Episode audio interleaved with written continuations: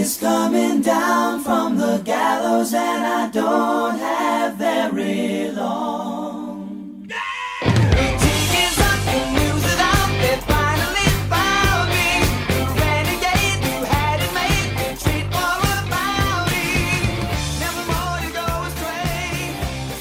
Hello, welcome to episode 193 of the UK Steelers podcast. You're joined as always by me, Sam with Stanley, and we've got Gavin Marshall, and we've got Mike. Is it Farrell? Is it Farrell? We're yet to decide. How you doing, guys? All right, tagging in. You had your two mates last week, and you got your two different mates this week. What's yeah, it was. This is what it's like now. It's like Cy in his rotating uh, chair of, of co-hosts. It's great. And has anyone seen Kes? well, Ketz did message me this week asking uh, for some advice about his house purchase because he's moving to my old neck of the woods in Bolton. So, Is he? um, yeah, yeah. So, Oh, you know, maybe, maybe- that maybe explains he's a his little bit absence. tied up, he's, yeah. uh, busy. house purchases and, and He's kept whatnot. that quiet. Yeah, Ketz, come back to us. Miss you, man. well, we're still in draft season a little bit, right? We're just exiting draft season, so uh, he's got to pass until the end of that. Hmm. Um, all right, let's. How you doing, guys? You all okay? Everyone good? We've we've just spent probably an hour talking about fantasy football. it feels like and, and trips to Fiji. Um, so we're coming in a little bit hot, a little bit late, but it's good to have you Mhm. here, and, and we'll get some of your draft takes as we go on a little bit later and, and, and whatnot. Um, housekeeping. Check us out on patreon.com forward slash UK Steelers podcast. As always, shout out to our beautiful show producers this month Rob Ferguson, Mark Hanson, Glenn Jones, Matt Audley, Joel Spencer, Steve Williams, Jason Bowdler, Ian Ferrugia, and Christian Robb.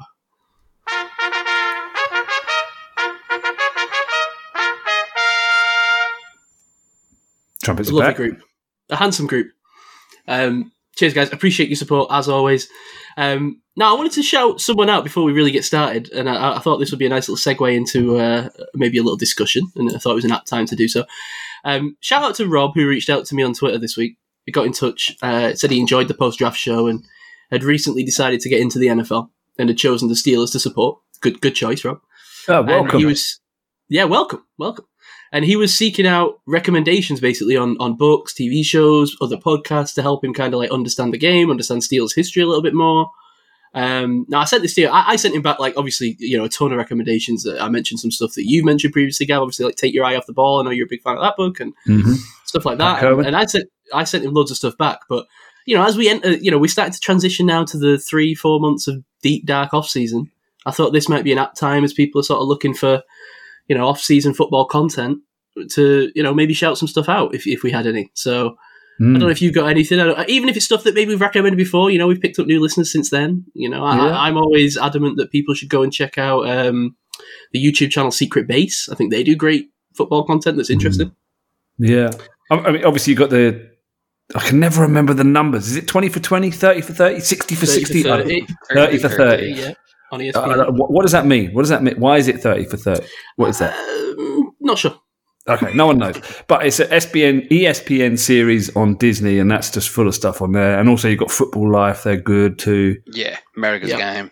Yeah, America's Mhm. Game, yeah, that's good. Uh, All or Nothing, Hard Knocks, all those things.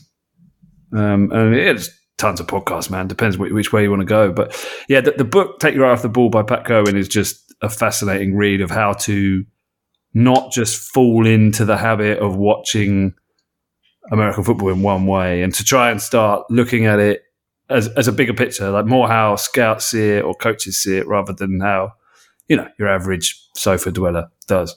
So I think I think reading that book it ignited something in my brain that ended up 20 years later doing this podcast. That's what I'm saying.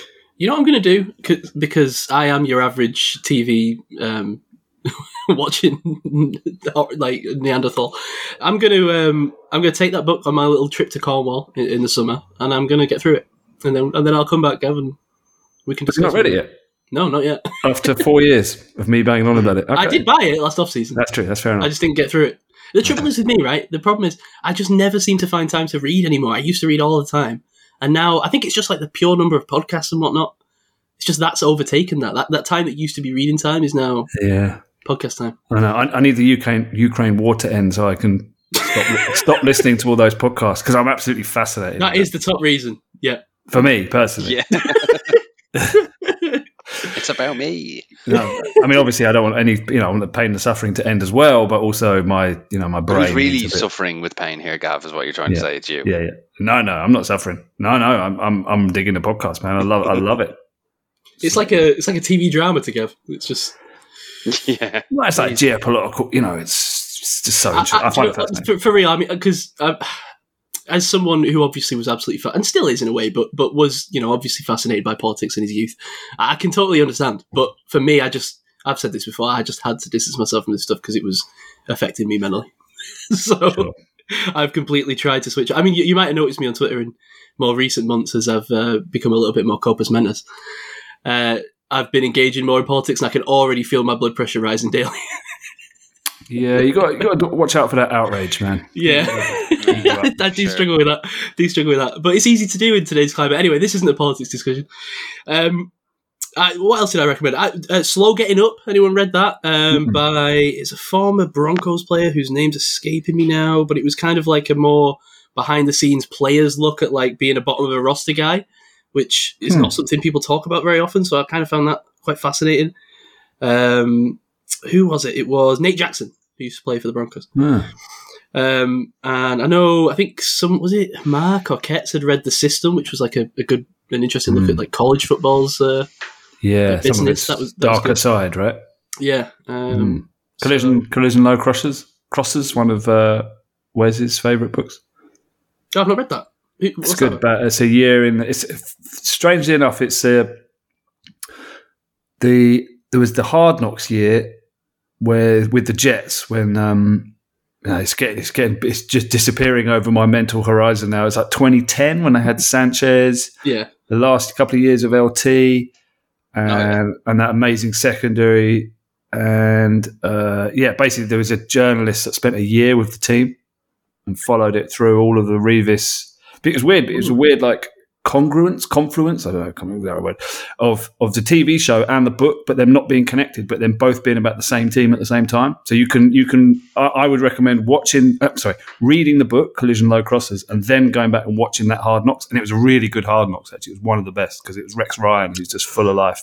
Mhm. And uh, Wow. who's their special Mike quiz? Who's the special teams coordinator on that show? Can you remember? No idea. Oh, it's come to me. Uh, Mike Westhoff, Westbrook, West. Anyway, okay, Like Westhoff. Mike Westhoff. Yeah, what a character that dude is.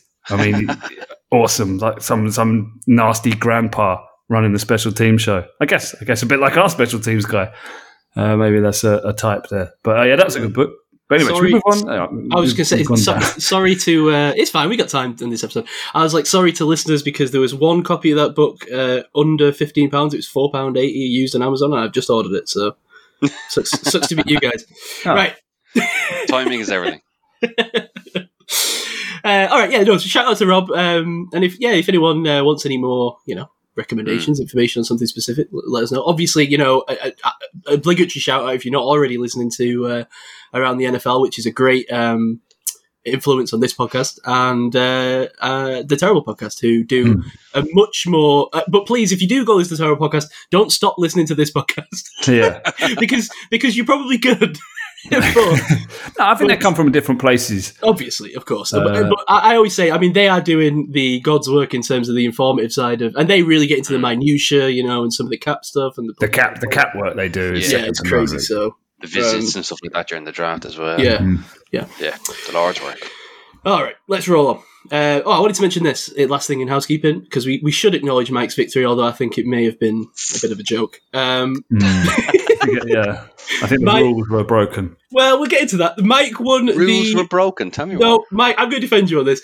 We Mike won the rookie draft game, uh, which you. is what we did pre-draft. If you listen to it, it was where we all drafted a player from the rookie pool and made a team out of them. Now, Gav's going to complain now that the defense that Mike drafted, and I think probably all of us drafted except him, sense. And not only did I complain after, I went back and listened to see what I said, and I specifically said it's got to be a functional, realistic front seven. I.e., you can't draft six edge rushers and Right. win because you've got a, a, a. And what happened? Oh, I, I understand your frustration, but the problem I have is that we tried to. I tried to iron this out with with rules before we started, and everyone was just like, "No, no, no. Let's just do whatever happens, and then we'll figure it out." And then that we, you kind of got what we were going to get. I didn't say that. I, I said it's got to be logical. I tried to make it logical, but in the, this is what I mean. In the heat of the moment, when I'm just looking at a spreadsheet, I was getting confused with the which players I had and where they were going to go. And so when I look back at mine, I agreed with you, Gav. I was like, oh wait, hang on a minute. I drafted like one extra edge guy when I should have had a guy to play in the middle. Yeah, who's going to defend the run in your teams? They're going to get run all over. This Mike's got one linebacker. I, I propose that if we do this again next year, we have to go back to what we did the year before, where we either p- take an extra D lineman or an extra inside linebacker, and we stick to it because that's what I was trying to go for. That's what I was trying to go for, and I was ruled against, and this is what we got. So Okay. uh, I feel your pain, Gav, but like I say, the, the rules were not set out efficiently enough. My team is fundamentally sound. Fortunately, it also starts Will Levis. It does. But that's that's uh, that's because I went Bijan. I went Oh, Bijan. Yeah. All right. God, yeah, it it it was rough because I did see that we were about two days into that vote, and, and Gav was yet to get a vote, and that's all that he voted. He voted for himself, and, and that was Got me off the mark. Yeah, that was the saddest moment of the, the exercise. So yeah, well, fair enough, Mike. That's the second. Well, not the second year in a row because did you do it last year? I can't remember. No, No, no. but you so did, you I, did I, win the first year. yes, hundred percent record. Yeah, Two for two. interesting. Hmm. Who won it the Hmm. year that me, me, you, and Ketz did it? Go, Uh, I don't know. Uh, me. not sure. Me. Me. we'll have to go back and check on that. All right, should we get to some news? Mm. All right, hit that horn, babe. Let's dance. All right, let's go. Dealers on three. One, two, three. All right. The first piece of news is going to rile up one of the members of this show, so I, I kindly request that the members uh, hold their thoughts until I get through this lengthy introduction. Number one, slot corner Arthur Maulet has been released by the team, saving around $1.8 million against the cap in 2023, according to Dave Bryan of aforementioned Terrible Podcast. Um, it's since emerged that Arthur Maulet has asked for his release, citing, quote unquote, a difference of opinion about his contract. Now, this seems like nonsense to me personally. He was signed through 2023, and he's you know he's not the type of player that you would have expected a renegotiated deal based on his performance or anything. Although Gav might disagree. Um, the timing of this demand is also a little bit suspect, given the recent signing of Chandon Sullivan, the nickel. Now it comes this this request of Maulet's comes despite the Steelers not drafting an obvious nickel defender early in the draft and bringing in PFF's worst rated nickel defender on a very cheap deal, which, as far as I'm concerned, is competition that seems like the very minimal that Maulet was ever going to face this offseason. Can I talk? Um, no, and then he released then he released an Instagram post sla- stating, uh, "I'm very thankful for everything, but I won't sell my soul for what I believe in." Ellipses. They go and paint the picture like I'm tripping. Hashtag Godwins. Uh, checkered flag emoji. Bat emoji. Uh, Gav, your thoughts? That's a bit harsh on Chandon Sullivan because yes, not, not not the first thing I thought you were going to come out with, but go. on. yes, he, he was rated poorly. But if you look at his PFF, he actually had an okay season against the run and rushing the QB. So that's So, so he's Arthur Maulet. precisely. the Steelers have this role, right? I, I don't know. Let's call it like the meat grinder nickelback, right? It's not. Mm-hmm. It's not Cam Sutton. I don't know, I don't know who is going to be that the actual slot coverage guy. Yeah. But on obvious rundowns, or you want to you want to do a nickel blitz, they've got this kind of this kind of guy. Now, I actually part of my love for Maulet died immediately on the Saturday, the seventh round when they drafted Cory Trice, because hmm. that guy what he does, all right, yeah, he might not be the best, like, you know, deep coverage corner in the world, but what he does when he's in the backfield, when he's rushing the passer, I mean, give me that guy. Give, give me that guy in the Maulet role. Don't ask him to go backwards, just go forwards. He's big, he's physical, athletic, tough dude. So I was already kind of going, oh, maybe I can sort of, because I, I love these guys, you know, like Hilton before, I love these guys that, that attack the line of scrimmage. Mhm. So I'm thinking I'm I'm going to be gunning for Trice to win that role. Although he's listed as an outside, he's in he's behind Pat P and uh, James Pierre on the sort of man corner role. I think it's the right corner. Uh, I, I'm gunning for Trice to win that slot role, man. So I'm I'm not I'm not devastated by the loss of Maulet, or despite him being my favourite player. I'm, I've got eyes for I'm eyeing up Trice. Basically. Wow, turned his back at him just like that, mate. Um, That's what happens. Next man up. uh, okay, interesting. Yeah, so I, I, yeah, because I sort of considered Trice, and I'm sure that you've got more you know knowledge on this than me, Gav, but I, I considered that he would be like you say more of that. He'd be competing for that role probably over Pierre, right? At the end of the sort of there's something to grow into on the outside guy, two big dudes in him and Mm. Porter. But his tape outside, is but- full of blowing up people in Right. the backfield. Right. So okay. maybe that's a you know you you get a backup man corner that can give you some some line What- play. what's the measurements on Sullivan? Because I feel like these guys are usually the kind of smaller, more nimble dudes that, that play this role. 5'11", 189. Okay, okay. Because I know isn't Trice like He's bigger, much bigger. yeah, yeah. Trice, Trice is. I mean this this whole draft is just Big, stacked yeah. with Well, that's the other thing. monsters. Yeah. There's obviously a logic to the way they've drafted this year, and, and maybe that plays into it. And in fairness, maybe Maulet didn't see his role and he saw the writing on the wall, right? So fair enough. But I don't know. Something just. I mean, I don't know. I was never the biggest fan of Maulet, to be honest. But something just struck me about this, like the the, the Instagram post. The There's something else going on here. I, I, I don't think this is just competition for. He's not just had a hissy fit because some competition's been brought in. There's something Yeah, else it going on. Sounds like here. a hissy fit to me. Yeah, but did you not think he was trying to leverage like a better contract because he saw he saw an opportunity perhaps that there was no nickel corner, so he's gone into re, re, re, restructure or something and go look, there's, there's no nickel corner on the roster, so you know I want more money. Sutton's gone, I'm going to be getting more snaps, Well, and to gone, no, you're if, right. Actually, If that is what he's done, then to me that is just a complete like lack of aware- self awareness about his role on the team. I, I think he was good, man. I, I, he was a solid player that, that brought something. So Fine, yeah, in his role, but let's be honest, they were never going to pay him more money to, to, No. to play a nickel defender role, right? Going backwards. Mike, sorry, talk to me. What, what are you going to say? No, I, I- I'm in agreement. I think self awareness in this sort of situation is key. Um, and if that is the case, where he wanted to go in and say, "Look, I want to re- renegotiate a bump in the money," God, that hasn't worked in his favour. but you've got to buy your own brand, right? Like I do negotiations, and if you if you say something, then you can't turn around and go, actually, yeah, fine, I'll accept it. You've just got to walk away. Go, um, I'm not going to take that. Sorry, I said it, so someone else gets the job for Fair less. enough. Well, yeah, sword. I think that I think he'll find a spot somewhere, right? I'm sure. Um, so we shall see what happens, but. I don't know how, how much he was set to earn this year. I'd be surprised if he earns more. We'll see. We'll see what happens. But it does, hmm. like like you say, Gav, leave that question open about who is going to be playing that, that nickel corner role because, like it or not, that room just got a man smaller and it was already one of the lightest on the roster. So, you know, we shall see. But there's talk of Patrick Peake maybe moving inside. That I don't love that. I don't no, I don't. I I also don't know if I believe it. I don't know. That seems a little bit suspect to me. Like you're going to bring in a guy who's in his like sort of early to mid thirties right now. What is he? Thirty two, and he's hmm. going to you know having always played outside corners start to transition to a new role now, and, and we're already. I don't know. It seems a bit strange to me. So on the depth chart at the moment on Ourlads, it's got uh, Pat P is left cornerback. Sorry, left cornerback Pat P, right cornerback Joey Porter, who's anointed starter apparently, and then uh, nickelback Levi Wallace.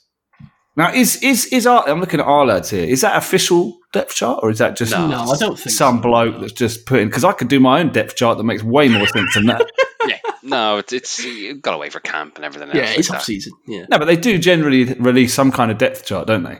So is that I the don't official think the one? Steelers do yet. I don't Yeah, think the but, Steelers but have wasn't that years ago? Do you not remember we had a, a situation where it had like left tackle and it had two players, or Yeah. so, you know right guard had Or nobody. players to start. Backup quarterback, so, nobody. Yeah, Yeah. so it's yeah, bit, pinch of salt, a whole bucket of salt, really.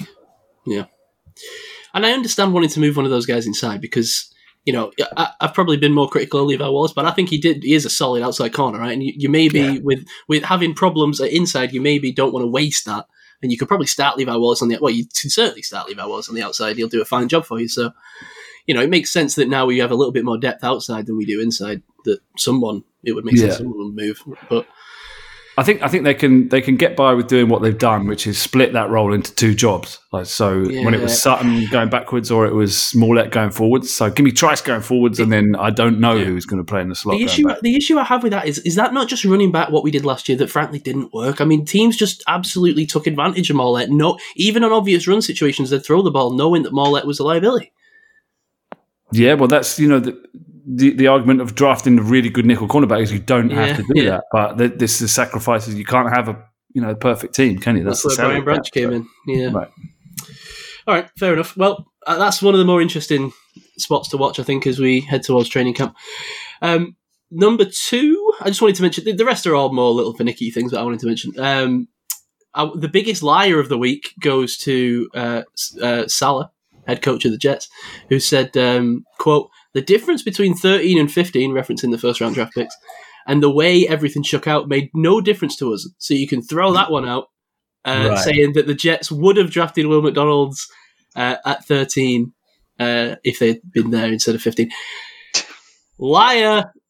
Well, is, is that Is- is, is that- were they in the same? Sorry, Mike. Were they were they in the same situation with the Steelers with a cornerback? It's like we, we want the tackle, but if we don't get that tackle, i.e., BJ, uh, do we do we just reach for the next tackle, or do we go to our next guy on the board, who in Yeah. the Steelers' case would have been a corner, in their case was edge because of need?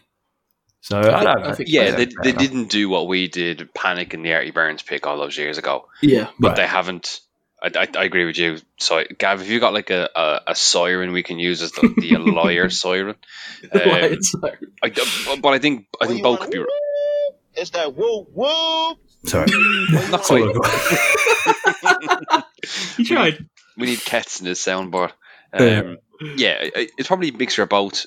I I, rec- I can't see that they weren't going to go for Jones, but then they probably did go. Well, he's off now, so next player available.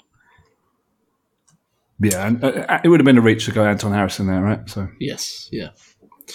Um, yeah, and the thing is, what's he going to say? So you, you can't really have a go at him for it. I mean, he's not going to come out and say, you know, what, yeah, we didn't want Will McDonald, we wanted something else. So I get it.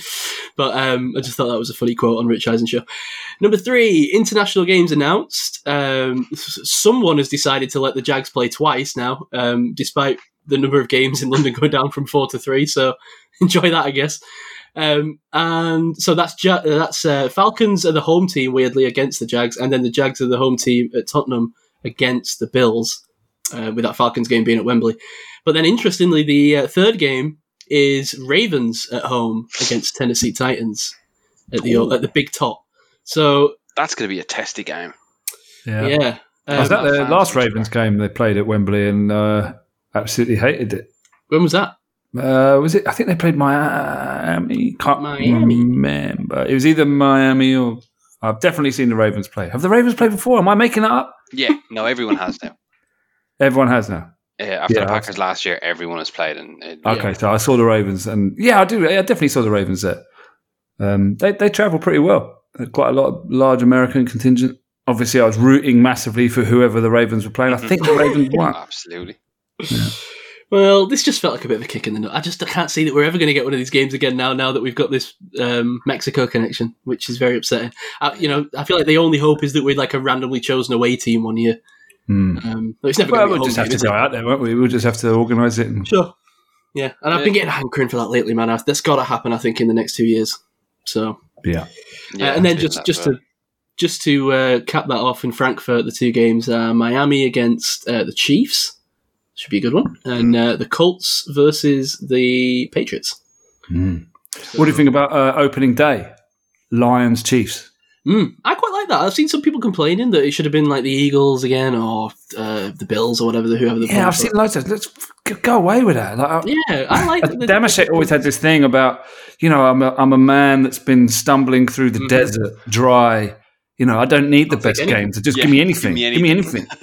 but actually, I think that's pretty tasty, like Lions and Chiefs. It I think. It's like everyone's favorite, like da- like darling team, right? Underdog Yeah. darling team against the, the big Mm. boys. See if they Yeah, can and- knock them off. Yeah. Yeah, and get to see what the Pat P and Rashee Rice connection's like. Oh yeah, I was shocked that you didn't take Rashee Rice in some fantasy leagues this week. I did. I took him in one. You know, I like I like to spread my. I know. you Yeah. know, it- it- if I take I him somewhere, I don't take him elsewhere.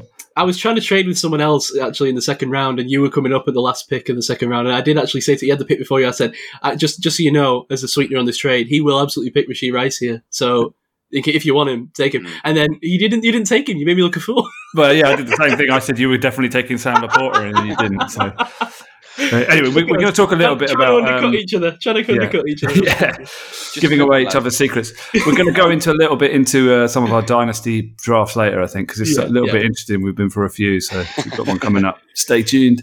All right, uh, number four. I just wanted to throw this out in case you'd listened to it and had anything to say, but I haven't got to it yet. The Bill Cowher uh, interview on, on Ben's Footbahlin podcast. Have either of you listened to this yet? Yeah, I had a listen thanks to Rich. Rich's recommendation.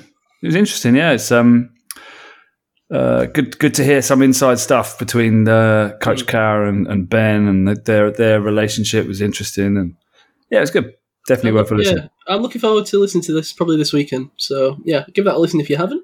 I'd probably, I'd probably, if you can, spend the time to watch it because there's Okay. a lot of things on the podcast where they're referring to stuff and you can't see it. This, this is my issue. You see, if you want an audio pod, do it audio. If you want video, do video. Don't do both. I think personally because it's irritating as an audio listener listening to people talk about stuff you've got no idea what they're seeing. Yeah, yeah, I get you. But Gav, you, you've famously been afraid of doing any video podcast. It's not afraid. It's not afraid. I, I, I, I'm more interested in the audio format than the video format. I, I appreciate that. We, we've had this push and pull for years now, where Rich wants to show off his beautiful face, and Gav is trying to hide his hideous one.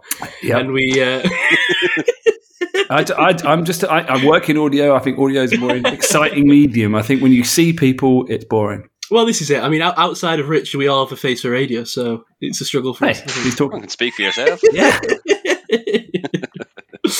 um, all right, and then number five, I just wanted to because I thought this was crazy. Steelers have been given the worst odds to win the AFC North by Vegas in, when they've released their odds, according to Caesar Sportsbook. Current odds to win the AFC North. This is an American money. I don't really understand, but you get the gist. Bengals plus one twenty, Ravens plus two seven five, Browns plus three sixty, Steelers plus five fifty. That's just balderdash, man. Browns. I mean, come on. Yeah. This is the QB effect, right? This is what I think the the sports books rely on early, right? Is which team has the QB? Clearly, they don't believe in Kenny Pickett yet, which I personally think is Nobody is- seems to believe it. There's just No, I know. there's Kenny Pickett shade every day. I agree. Which, What which is I'm that? enjoying because I think he's going to prove everyone wrong. So I'm looking forward to it. Um, to me, it really stinks of a lot of people weren't watching the late run Steelers games. To me, I think a lot- a lot of people weren't watching. Full Yeah, stop. well, yeah, yeah. Um, but there's a big difference there, man. I mean, even the closest of the Browns, I appreciate they've got Watson, and I think people, I think a lot of people are expecting he's going to have a turnaround this year, and maybe he does. Um, Plus 360, the difference to plus 550 for the Steelers as the outsiders to come fourth. I would be shocked if the Steel. If you told me they finished third this year, I could believe you. I'd be shocked if they finished last in this division. Well, plus plus five fifty means you put a, that's to win, right? That's to win. Yeah, the yeah, yeah. So that means you w- you put hundred pounds on, you win five hundred and fifty. What's that, Mike? 11%. Convert that. There you go. What's that? Look at that. Look at that. Uh, it's, Awesome. fi- it's five and a half to one, essentially, I think. Yeah. Wow. At 550, yeah. There you go. Quick maths. Nice. Yeah.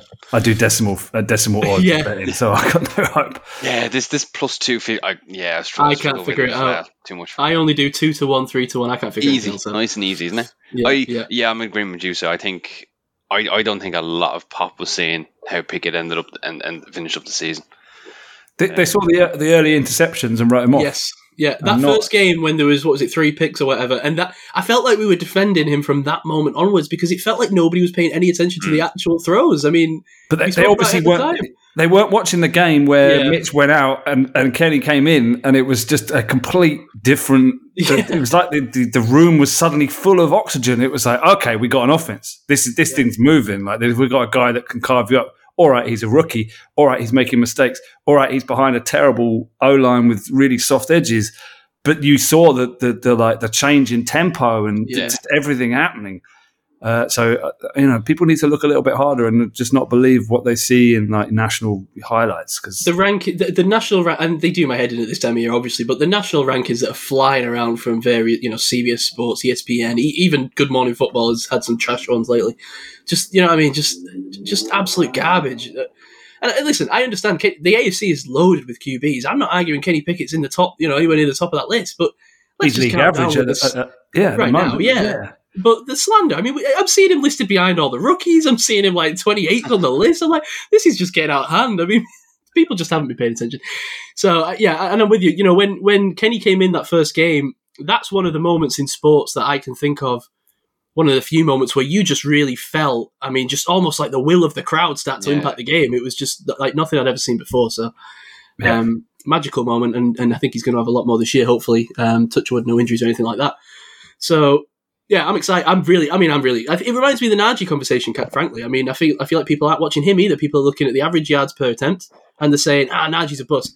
People aren't watching Najee Harris. like, No. I'm sorry. So it's frustrating me, but uh, I'm hoping this is the year the Steelers' offense really shows up and, and overcomes Matt Canada maybe, and, and people start to pay attention. All right. Yeah. Um, last thing I wanted to ask you, we kind of move away from the news now, is just something that the Steelers Depot guys were doing, and I thought I'd throw it into you guys and see if you had any thoughts. Is is the the idea of like one more move, right? As we have moved out of the off season, um, the the off season moves are mostly complete. Hmm. I thought we could maybe go around the horn and just sort of like, if you could make one more off season move now, one more free agent signing, maybe it could be a trade if you wanted to, but but realistically, one more off season move. Wh- Who would you be looking to sign, or if not a specific person, what what group would you be looking to bolster now? What would be most important to you to bring in? Um, I don't know if you want to have a think some of the guys that have been Hmm. thrown out. I'll Yeah. tell tell you before. I mean, t- to Yeah, me, yeah. strong safety is still an issue. Mm. Like, uh, I mean, I know I'm I'm hyped that they brought in Tanner Muse. I mean, do, uh, sorry, a bit of a tangent. Do you think, like, you know how for the last I don't know twenty years or whatever, we as Steelers fans have been going, why have you drafted that guy? There's that guy that's there, like. The guy that we've we've all been watching. Why have they taken this guy no one's ever heard of from Maryland when there's this other guy? Do you think Omar Khan has literally been doing that in the draft room, going, "Why are you what?" he's that guy. He's those- Yeah, he, he's been sitting. He's the same as, as frustrated as us. You know, he went after Tanner Muse, went after Keanu Neal, went after Pat P. You know, he, he's he's drafted players that everyone, you know, the value guys that have fallen. So uh, you know, I, th- I, I it's exciting that we've got a GM that's like the GM of other teams, right? We're suddenly we're experiencing draft this draft in the same way that other fans have of other teams that win the draft, right? It's, it's just like a total change. Having said that, mm, Tre Norwood as strong safety too. I don't know about that. Hmm. That would be. I, I think that needs to be be strengthened up. You could say nickel cornerback is the other one. So some some some work in the secondary, and then Mhm.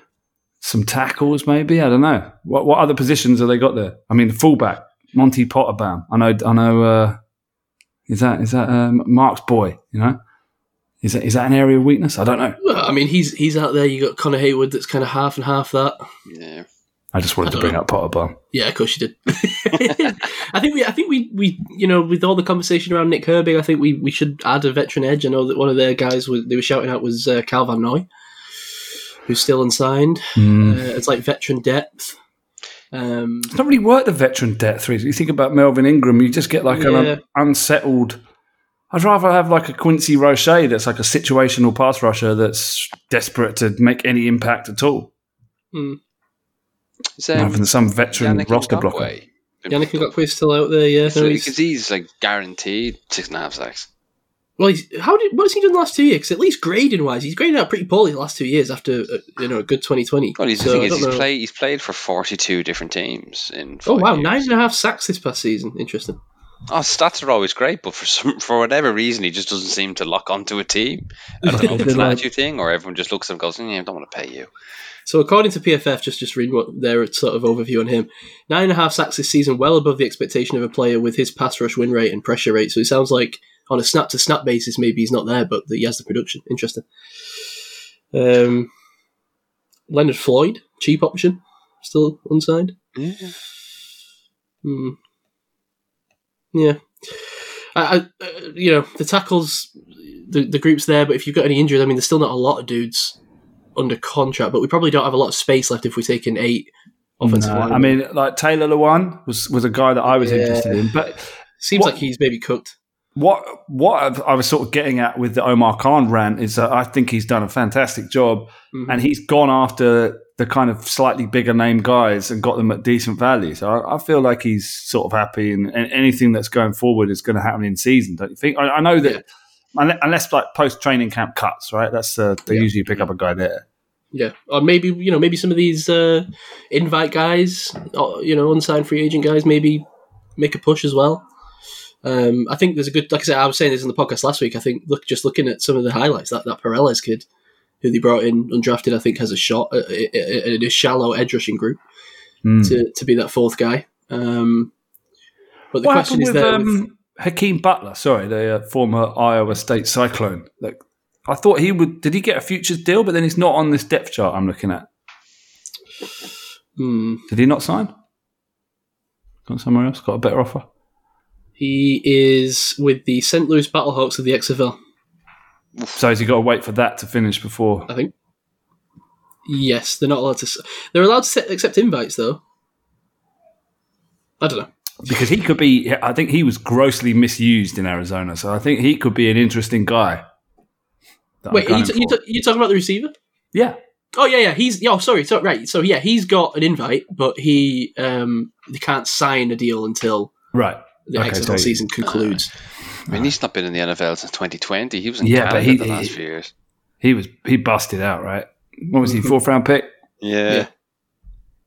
But massive Hmm. year in the XFL. So I mean, he like I say, he'll have a, a shot in camp. I think if you know, or at least uh, after the rookie minicamp, we'll Hmm. see if he gets a, a deal. I mean, Spotrac reckons we've got just over 8 million cap space. H- How much do they usually go into the season with? Ten, right? Hmm. Yeah. Big contract. We shall see. What about Uh, Ronnie Harrison? There you go. That's the guy. Ronnie Harrison, safety, Okay. twenty six. That's the guy I'm targeting. I like that. yeah, he feels like a Steeler. I've always liked that Hmm. dude. Yeah, I could see that.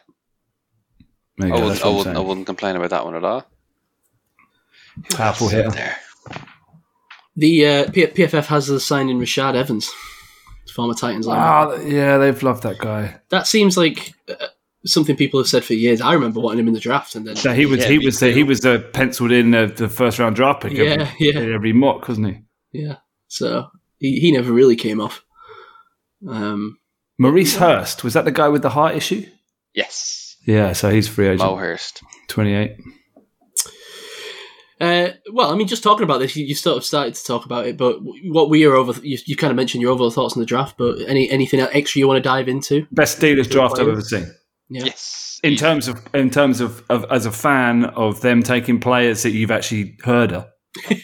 Yeah. It felt wild. I mean, yeah, just around every corner, it was the guy that I was screaming at. That's never happened before. Yeah, and I think you guys said it last week. A great show, by the way. But you said it. It was like it was literally like they were drafting for us. Yeah. it was weird. It was so strange. It was weird, and it never happens, right? So we won't go. We won't repeat. If you want to hear the, the thoughts, I, I echo everything that was said on last Mm. week's show. It was fantastic. I loved it. Uh, yeah, man. I mean, just our dudes, uh, one after another. Keanu Benton. Then it was uh, who was after that? It was No. oh well, it was Porter. It was Porter Benton. Then it was Washington. uh, Washington. At which point, because it's crazy, because it was just one after the other. Because I was sat there, I was like, "What? Take what? Take uh, Benton. Take Benton." They took Benton. Then I'm there, I'm like, "Take Washington. Take Washington. They take Washington." And then, as you know, I'm screeching about Nick Herbig. I didn't know they'd, they'd actually do that one. And then when they did that, I was like, "Okay, th- this is this, That, that, that's the most questionable one for me. I know, I know, I you love yeah. Herbert, but it's Yeah. just how the heck are they going to use him? I think it's what was the guy that was the drafted as an Ed Sutton, someone Sutton, Mm. Sutton Smith, Sutton Mm. Smith.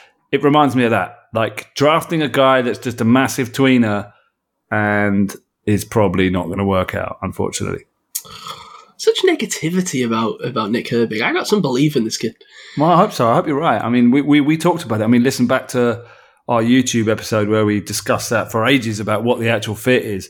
But mm, I, can't, I don't know. It's such a projection to move him inside. They want to play him outside. Can you do that with that length? I don't know. Mm.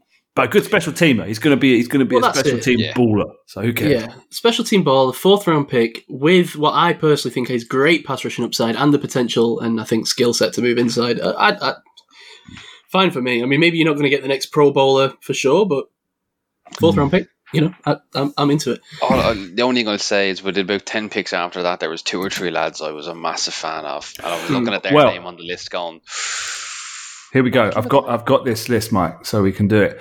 Um, alternate drafts. Let's do this. Hang on. All right, Let me okay. just I like this scroll to. All right, here we go. So uh, I think the first two picks, I, I I can't. I don't think there's any better picks available. Mhm. Uh, so we'll, we'll go straight to uh, pick 49, second round, the Benton pick. So here's who, who here's who's available and who, who we could have gone if we hadn't have gone Porter. I don't know where we would have gone, but let's say didn't go Porter. Cam Smith and Tyrique Stevenson are available. Now, if they still wanted to go D line, uh, Gervon Dexter was available. Uh, Ke- pick up back up your your beer. now, Rashee Rice was there. Now, I, I'm a big Rashee Rice fan. I think he's going to be a number one receiver in the NFL for a long time. Right? Wasn't Job- he taken in the third round? When was he taken? yeah, he was taken a bit later, but these, these are all my guys that are here. Okay. John Michael Schmitz was there. O'Cyrus Torrence had that fall. I mean, the Bills got that guy in the second round. He's going to be a uh-huh. lockdown guard. I mean, Well. you know, they don't need the guy, but that was an upside pick. The the the the only tackle on the board at that point was Tyler Steen, who ended up going to the Eagles. So, you know, they, the Steelers had to get their their tackle in the first two picks. Uh, Trenton Simpson was there that ended up going to the Ravens, and Schoonmaker was there that ended up going to Dallas. So, uh, any of those guys that you think, well, I could have taken those. Uh, for me, it was Rashee Rice. I, I, I wish they'd taken Rashee Rice there How, over how can how can you want us to take a? I mean, all right, fine. You, you want you like Rashee Rice? we- that- That's You're a a whole guy. other conversation. Yeah. But how can you want us to take another receiver here? Let's be you honest, can't have not an, you can't have enough of need. receivers.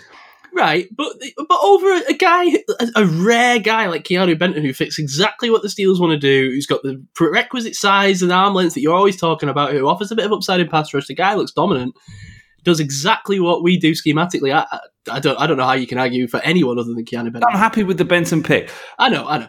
I'm just happy with it. I, I- can't picture taking Rashee Rice over Keanu Benton. That's, that's But my issues with Benton haven't changed, which is he gets moved by double teams.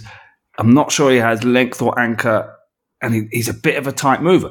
So it looks like they're playing him at nose tackle. I'm not sure he's got the anchor to play nose tackle that we want. But maybe this is a slight change of system. He's a, he's a one gap plugger, more of a penetrator. It's got more, you know, more pass rush upside. I think you talked about that Mhm. last week. And, and a wrestler guy, guy understands positioning and leverage. So there's, there's massive upside for him. But I do worry that we're going to see him getting moved backwards more than we want. Mm. So that's all. And I think you know you you throw in Rashee Rice as that sort of genuine X receiver, allow Pickens to do some crazy stuff on the other side, and have Diontae Johnson running around in the slot. To me, that is a devastating offense. That, that you know, I don't know. It's different ways. Offense, defense. Mhm. I don't know. Tricky. Yeah, I, I, by the end of the process, I was viewing Benton as uh, borderline, one of those guys that might surprisingly sneak into the back end of the first round. I wasn't, I would not have been shocked at all. So when he was still there at forty nine, I was over the moon. Uh, the only pick you mentioned there that I would have been okay with was obviously Trenton Simpson, who we were all big fans of. But Mhm. again, I mean, the thing with that, uh, not over Benton, just just based on need and value. I absolutely love Trenton Simpson. If you told me that that was the pick pre-draft without knowledge that Benton was there, I would have been over the moon with that. But you know, I just think I would have taken Benton there for sure. Right.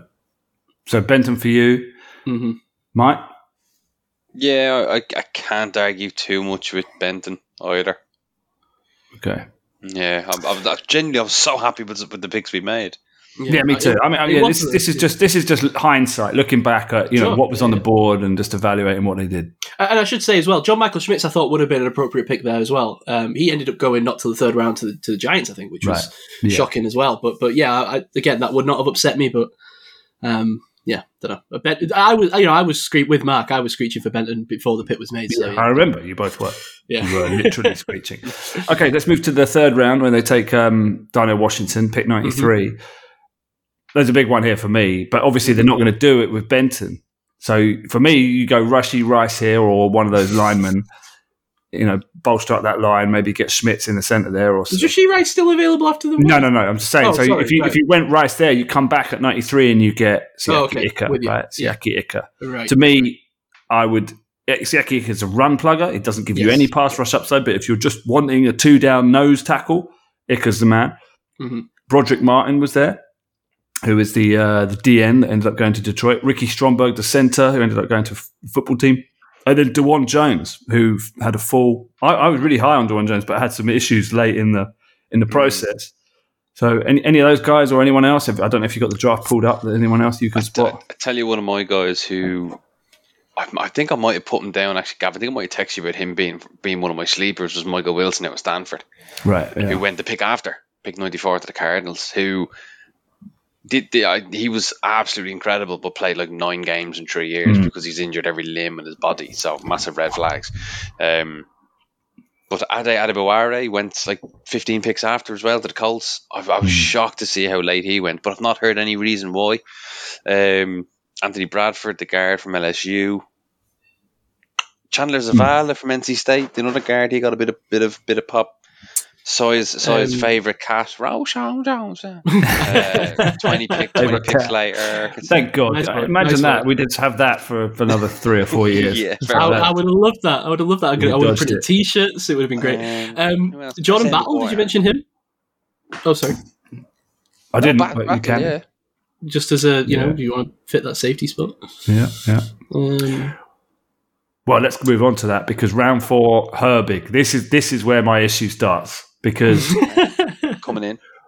what is this? What is this? All right, so they- they've got to draft a guy from Maryland apparently, Hmm. and they have to draft someone's brother. Is that the deal? Like, is there is there Yes. like some kind of blood oath there that they have to do that? We clock this sooner. Because Antonio Johnson was at the board on the board in round four. I'm he was on sorry, the board in round seven, wasn't he? Or am I making that up? It's No, a different guy. I'm thinking no, of a, no, that's Anthony there's Johnson. two. There's two of them. Yeah, it's confusing. He went to Jacksonville not long after, and to me, that yes, edge is a is a need, but so is strong safety. And Antonio Johnson just had so much upside, and I'm annoyed about that. Chris Chris Smith was also there, the, the sort of free safety, uh, but Antonio Johnson was was a matching of need and and upside. Uh, Parker Parker Washington was there, Jalen Duncan a tackle, and Booty and and Luke Wypler. To me, any of those players I'd have taken above Herbig, but I know that's sacrilege for you, so. It is. It is. Not not not too many picks after the Houston took Henry To'oTo'o. How would you like that guy? Uh, I was thinking that was possibly the worst draft pick of the draft, like the, the worst player. We'll get onto that when I, I, I've made a list of worst drafts, and they, Oh, no. they feature just because they took To'oTo'o.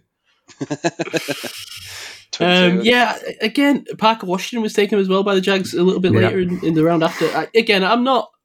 Uh, again, I mean, I, as you know, that would have been the pick I would have made. Um, so Again, you were yeah, screeching about it for about I an was hour. screeching about it. I, dude, I'm looking at this list now, just scrolling through the guys. There's nobody. Chase Brown, obviously, I would have loved, but not over Nick Herbig, and we don't need the running back. Um, I'm not.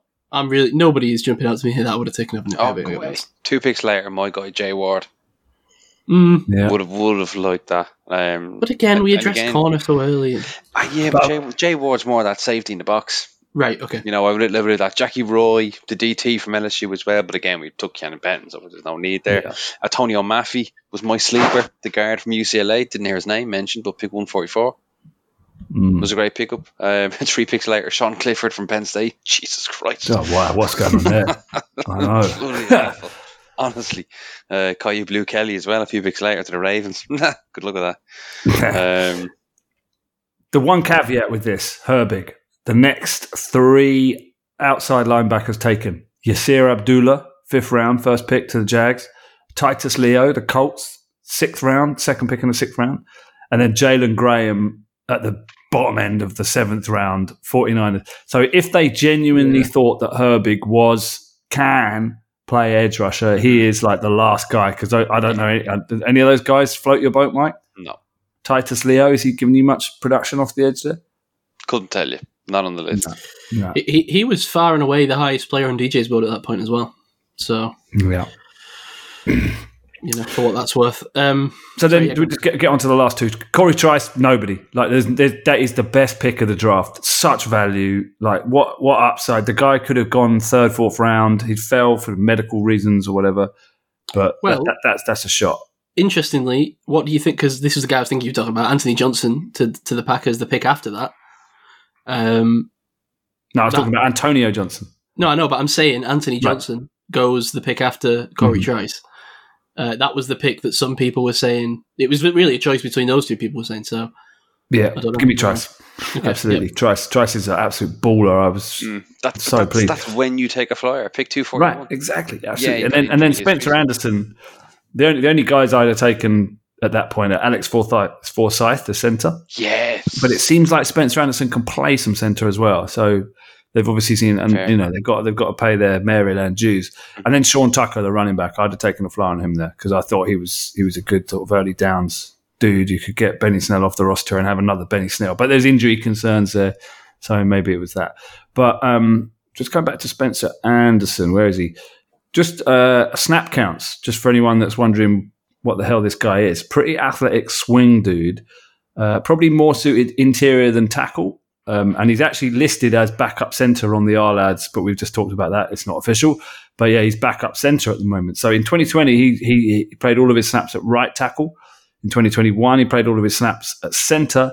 And then in 2022, he played like 700, something nearly 800 snaps at right guard as well, some as left guard and some at right tackle. So this this dude is like all over the map. So that that's actually a pretty good, considering the depth on this O line. I think Spencer Anderson was a pretty good draft pick if if he can play all those mm. positions to a sort of decent level. Just looking at Omar Khan's first draft in charge and looking at the whole process from a macro side of things, it's so nice not having to have the conversation of, well, the Steelers draft where the Steelers draft, and, and there's very little moving. You know, the chucking a fourth away to, to move up ahead of the Jets was brilliant. Like it's, Mhm. we've never been that creative. You know, well, I know we've Devin Bush in the past, that's fine, and um, uh, the only other player we've tra- traded Troy. for in the first was Troy, you're right? You know, just doing something like that. It's only a fourth rounder, but to then get back another pick later, trading with Carolina to go from 80 down to 93, and then getting 132 off them there as well.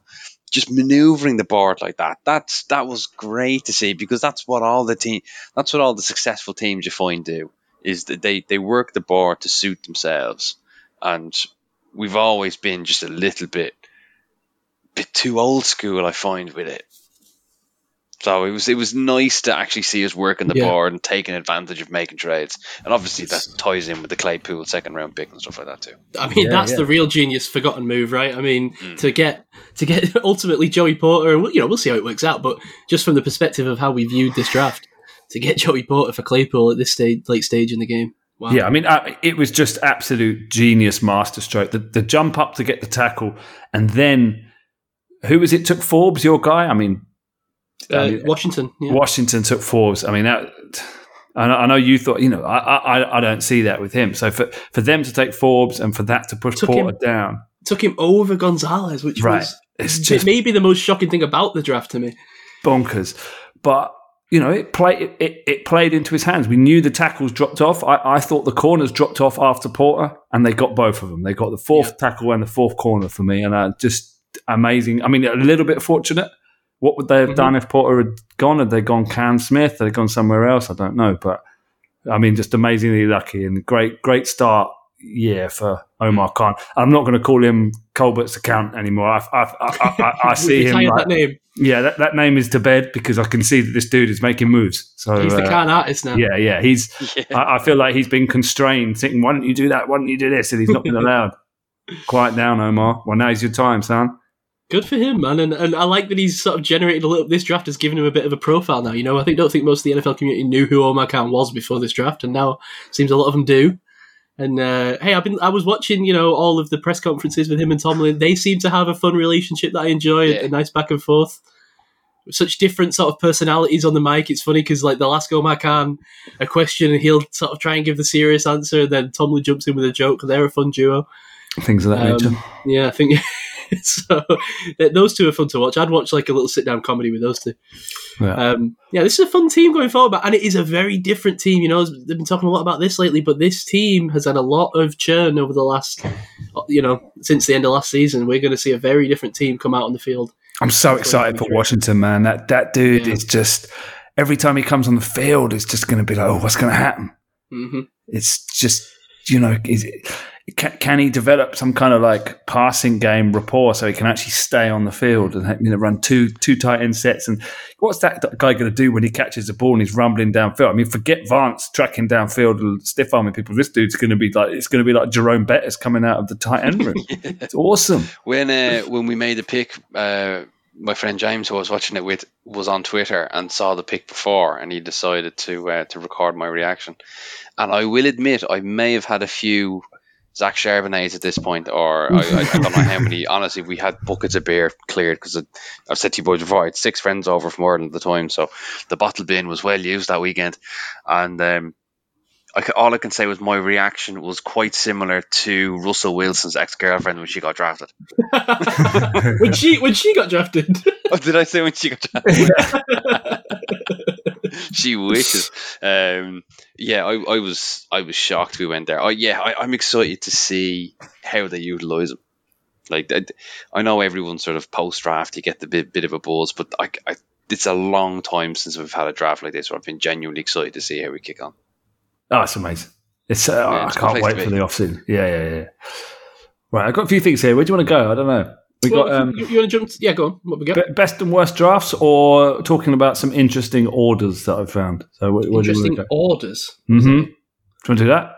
Yeah, okay. Let's do that. So uh, we spent a lot of the pre-draft process talking about corners and O line, right? So it's just quite interesting to look back to where they went. So corners, round one corners, uh, pick five Witherspoon, pick sixteen Forbes, that's the outlier.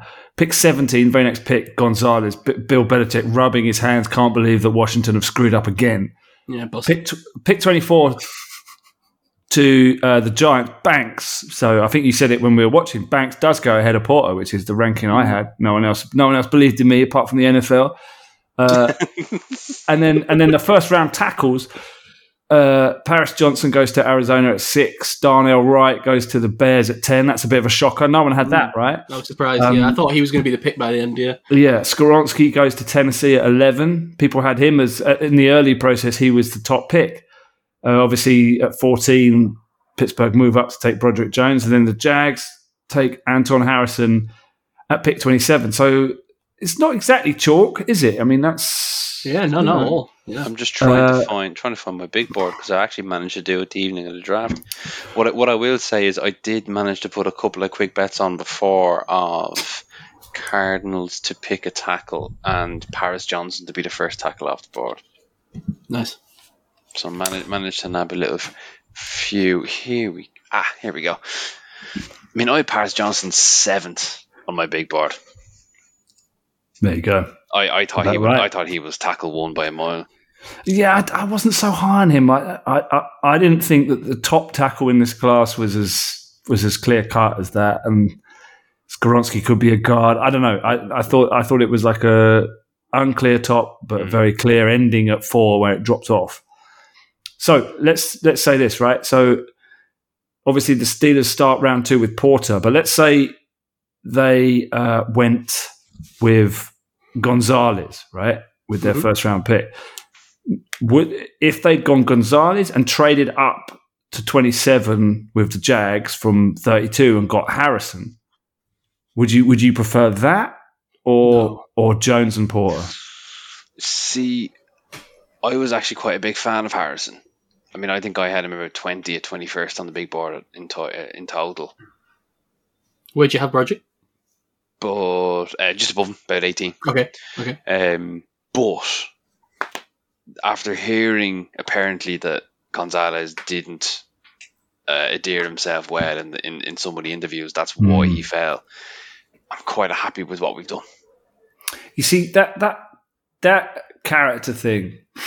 I don't know. Is that is that because Tomlin wants dogs out there? Yeah. And he, he's not a dog. Like he's a he's a like we we talked about it, right? He's a samba dancer. He's a salsa man. Yeah, take He wanted Witherspoon. He wanted, he, well, not uh, not literally, but you know, in terms of the vibe of corner, he wanted. He wanted the Witherspoon of, of the draft, not the Gonzalez. The Yeah, draft. but So- is that why the Steelers can't seem to draft good corners because they're looking for attitude over ability? Like they always seem what to end up attitude with. did these- Burns have? I, I, I think. Well, forget him; he's an outlier. That, that was just a reach, the bad pick.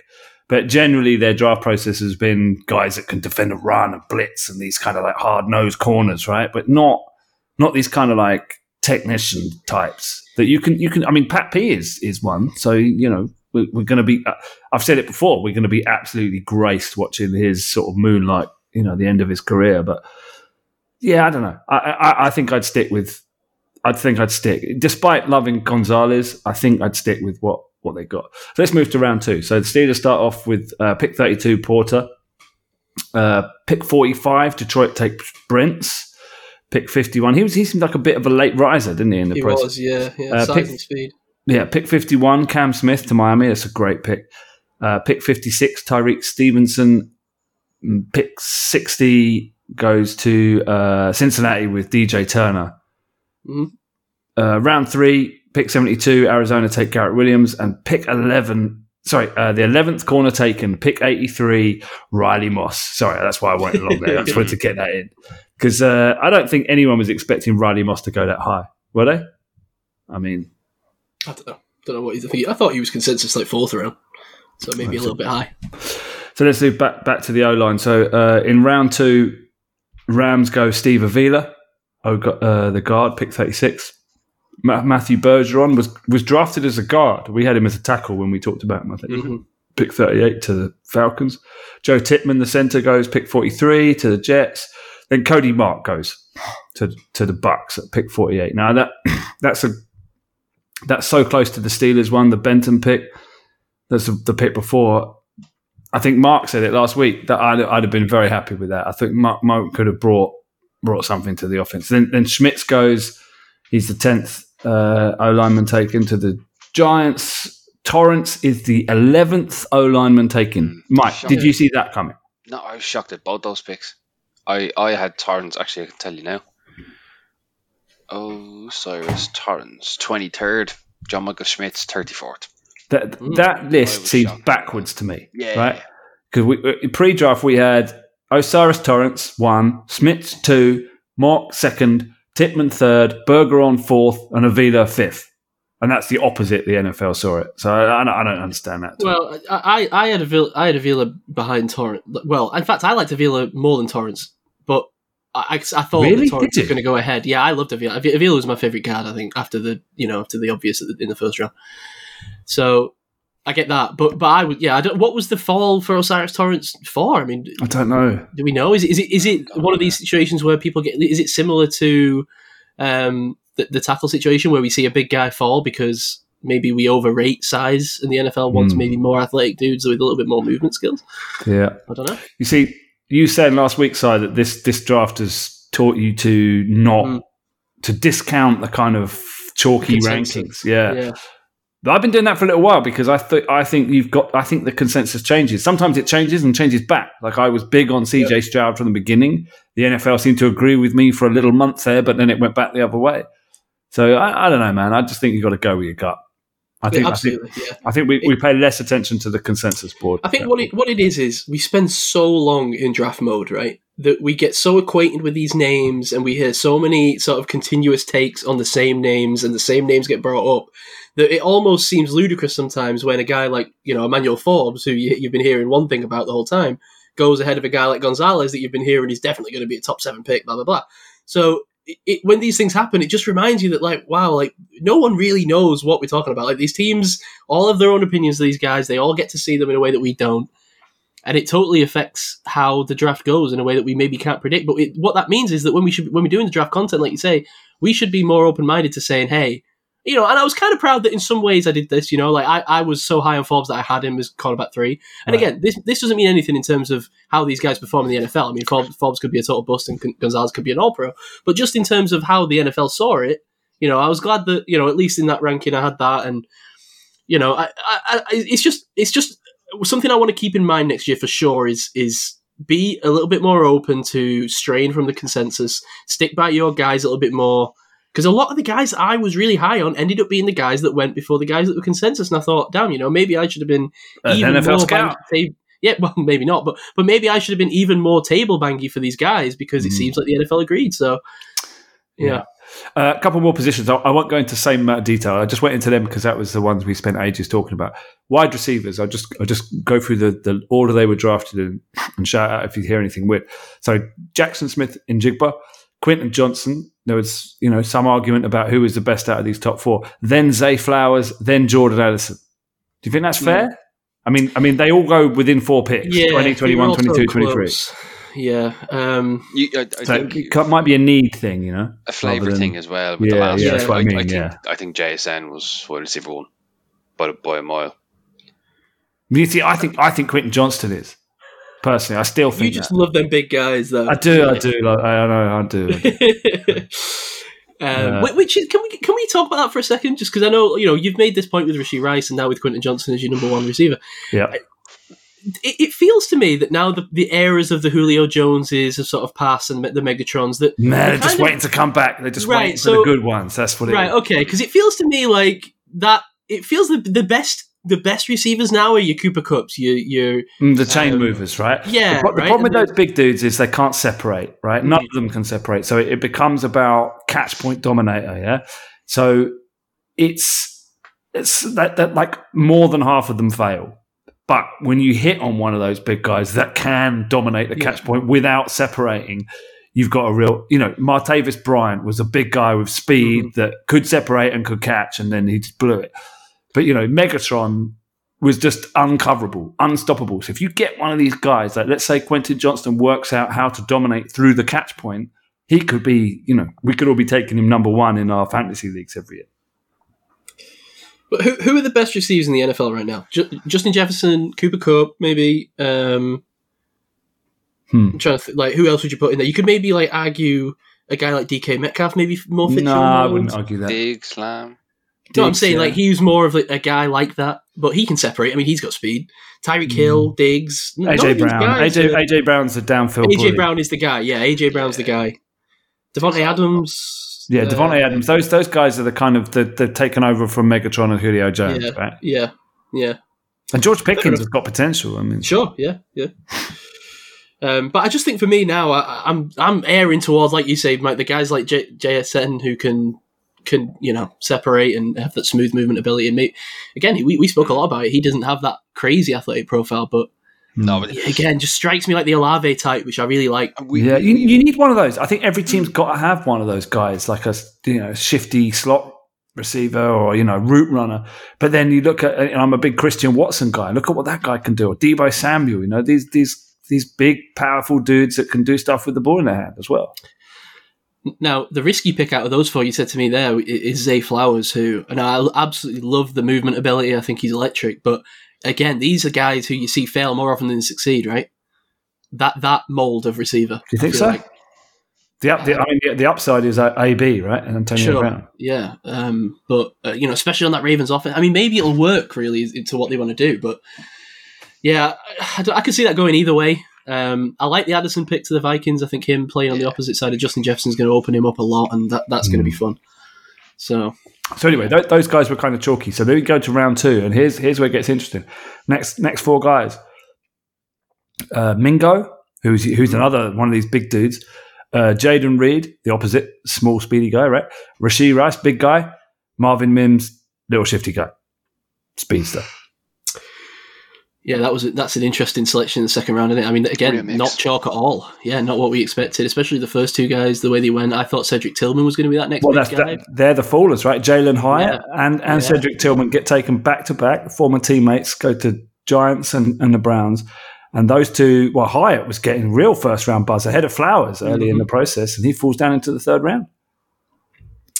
And Josh Yeah. Downs as well falls down into the third round. he got Yeah, a bit of pop, yeah. didn't he? Yeah, a lot of people saying he was maybe the fifth guy. So Mingo was a late riser, but Jayden Reed, I'd not heard, I'd not. Not- seen a scrap of tape, not, not heard his name, nothing. yeah, don't know where that came from at all. I mean, Mike, you were you saying that you like him? Someone was saying that Uh, at the time of the draft. I can't remember who it was now. Maybe it was Mark. It was it's like real weed smokers on, on Twitter. They're the only Yeah. people that were talking about Jayden Reed. You know, like the kind of dudes that have got a metric system. Like, oh yeah, this is my system for like working out targets over time spent on certain parts of the field. That kind of thing where you got no idea what they're talking about. Those guys love Jayden Reed, right? Uh, but anyone else was like, nah, that's Um, it. Brian Brian Gutekunst was just sat there with the, the Elon Musk type uh, Joe Rogan blood in Yeah. his mouth. There's, there's a load of nerds on lap- laptops behind him going, pick this guy, pick this guy. Uh, right, so that's the wide receiver. Q- QBs, right, obviously the top three, and then D- Levis, second round, Hooker, third round, that's all fairly chalky. Uh, round four, Well, Jake. I was going to say, I thought we, there was a lot of talk that both of those guys were going to end up in the first round. Oh, oh yeah, okay, fair to enough. Yeah, in terms of where they were taken, but Right, in the just order, the, though, order, yeah, yeah, yeah, yeah. order seems right. Uh, Jake Haener was the next QB. I mean, good, good. I mean, I like that, but he was my sleeper, and Jaren Hall was my red red star, so that's all backwards. Um, Stetson Bennett is the the what's that? Three, four, five, six, seventh QB taken. Is that a surprise? Well, he ended up being kind of a riser, which was interesting because obviously he had that, that drunken disorderly situation early in the process, but it did feel like he was rising towards the end of the process, and, and it seems like the Rams were all in on him from the start, so Mm. no surprise. I mean, there's been other winning QBs, right? College winners Yeah. that have failed in the NFL. So I don't know why they think that's going to be any different. The dude's too small, isn't he? And about 30 years old. Yeah. but he's a gamer. You know, he is a gamer. Seemed like the QBs suddenly, like everyone panicked and was like, ah, quick, Brock, where's Brock Purdy? Fuck, quick. Yeah. so they all went in the fifth round. It was weird. Yeah, Aidan O'Connell, Clayton Tune, Dorian Thompson Robinson, Sean Clifford, and Jaren Hall all go in the fifth round. And then. Max Duggan goes not long after, I think. He goes in the seventh. Tanner McKee goes Oh. in the sixth, and then Max Duggan. Okay. Okay. So I don't know. I mean, Just a lot of guys. I mean, it was really like any draftable QB, it's like go out and pick them up and see what we've got. I really think that is the Brock Purdy effect. I really do. I think that's that's team saying, let's we've seen the value here, let's go. Nice I little- think Jaren Hall's got the upside for Brock Purdy. Anyway, sorry, Mike, what you saying? a a nice little nugget that Max Duggan went to the Chargers, as did two, his two wide receivers from TCU. Mm. Mm. nice little scout team. Oh, Yeah, we had a Maryland problem. Who was that second TCU receiver? I wasn't familiar with him. Uh, uh, after oh, Quentin Johnston, the, the, te- the teammate. Yeah, I wasn't. I didn't, Yeah, I I didn't, didn't- I I- I didn't pay didn't watch attention to him. him. Yeah, I didn't watch him. Interesting. Speed, speed, speed. Okay, Yeah. fair enough. Uh, so that's all I got, really. That was my uh, little draft thoughts. All right, all right. Do you, do you, do you- have you got the Reds? Do you want to do, go through the Reds? Oh no, we've got. Uh, sorry, that's not actually. I've got. I've got best drafts and worst drafts. Do you want to do okay. that? Yeah, yeah. Uh, I've got four best drafts. See if you agree. I, I think. I think the Steelers win it. I think. I. But that's. Uh, I'm biased, so let's push them. So, um, I really like the Bills draft. Um, give me the names. Kincaid, round one. Osiris That was a Torres. great move. Yeah, moving Yeah. ahead of the Cowboys. That was Yeah. baller. Yeah. Uh, O'Cyrus Torrence, round two. That's Value- that's value. two two first round picks right there, in my opinion. Uh, Dorian Williams, my guy. Your guy. And then uh, they got uh, Nick Broeker in the in the seventh round, who's a sort of decent tackle. Um, not heard of their fifth round pick, Shorter. Do you know anything about him, the receiver? Justin Just Shorter. shorter, yeah. Ironically, surname shorter, but he's about six foot four. Yeah, Um, good under the high bar, but lacks speed or lacks uh, electricity. yeah. But those those first three picks, I thought that they're solid. I love Dorian Williams, man. I wish they wish the Steelers had got him. And, and that's a good team getting better as well. That is, So, yeah. Kincaid is just you know, the, mm. Dawson Knox is decent, but a receiving tight end in that offense. Mm, I, I want to live. Uh, can I just say, uh, uh, as we're talking about Kincaid, I want to live my truth, and we, we've kind of aired towards this. But you know, we're talking about getting outside of the chalk and seeing how things went in the draft. I want to live my truth. Sam LaPorta is going to be the best tight end in this draft. okay. I We'll should have see. said it when we did the draft. I should, have I, you know, I kind of backed off. Let's let's go.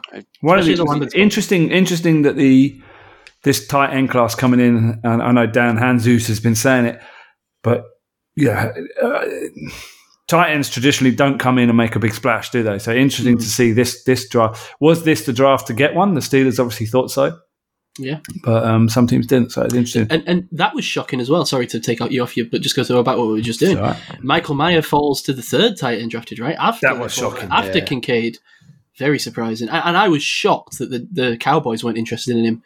Um, that Yeah, wasn't even brought that, up that, that was one of the most shocking moves of the whole thing, actually. yeah. Uh, Mazi Smith, I know you liked him, Mike, but I, I wasn't high on him or Schoonmaker. I mean, why, why, why the hell didn't they take Mayer? I don't know. Uh, t- to me, Mayer was the clear cut number one. Yes, uh, yes, Kincaid and and uh, Sam LaPorta are great receiving options, but, but Mayer is such an all round tight end. You're just going to keep him on the field at all times, and that's an advantage, right? So I don't know about that one. Uh, other drafts I like Dolphins, despite no first round pick, to come out with Cam Smith and Devon A. Kane, A. Chain. Sorry, I mean that's that that you could argue both of those are first round picks, so they win. That's a good one. Eagles, obviously. I obviously. don't think you can. I, I gotta be honest. I don't think you can argue De'Von Achane's a first round pick. Maybe I'm going to be No. slapped down for No, that. But no, not not a first round pick, but you know, um, sorry, a first round pick in Cam Smith and a second round pick in De'Von Achane. You Yeah, bump yeah. them both back. Um, can- I think yeah, that's get on board with decent. And, and I think Achane's a very fun landing spot for him because you know I'm skeptical of the super speed ever since the Tree Archer experience. Skeptical of those guys, but um, uh, you know, with that offense and the speed they've My got, God, do you do you think if they ran out a track team four x one hundred relay, they would actually win the Win. Olympics? yeah, maybe They'd actually beat the US like actual guys that are going out there winning medals.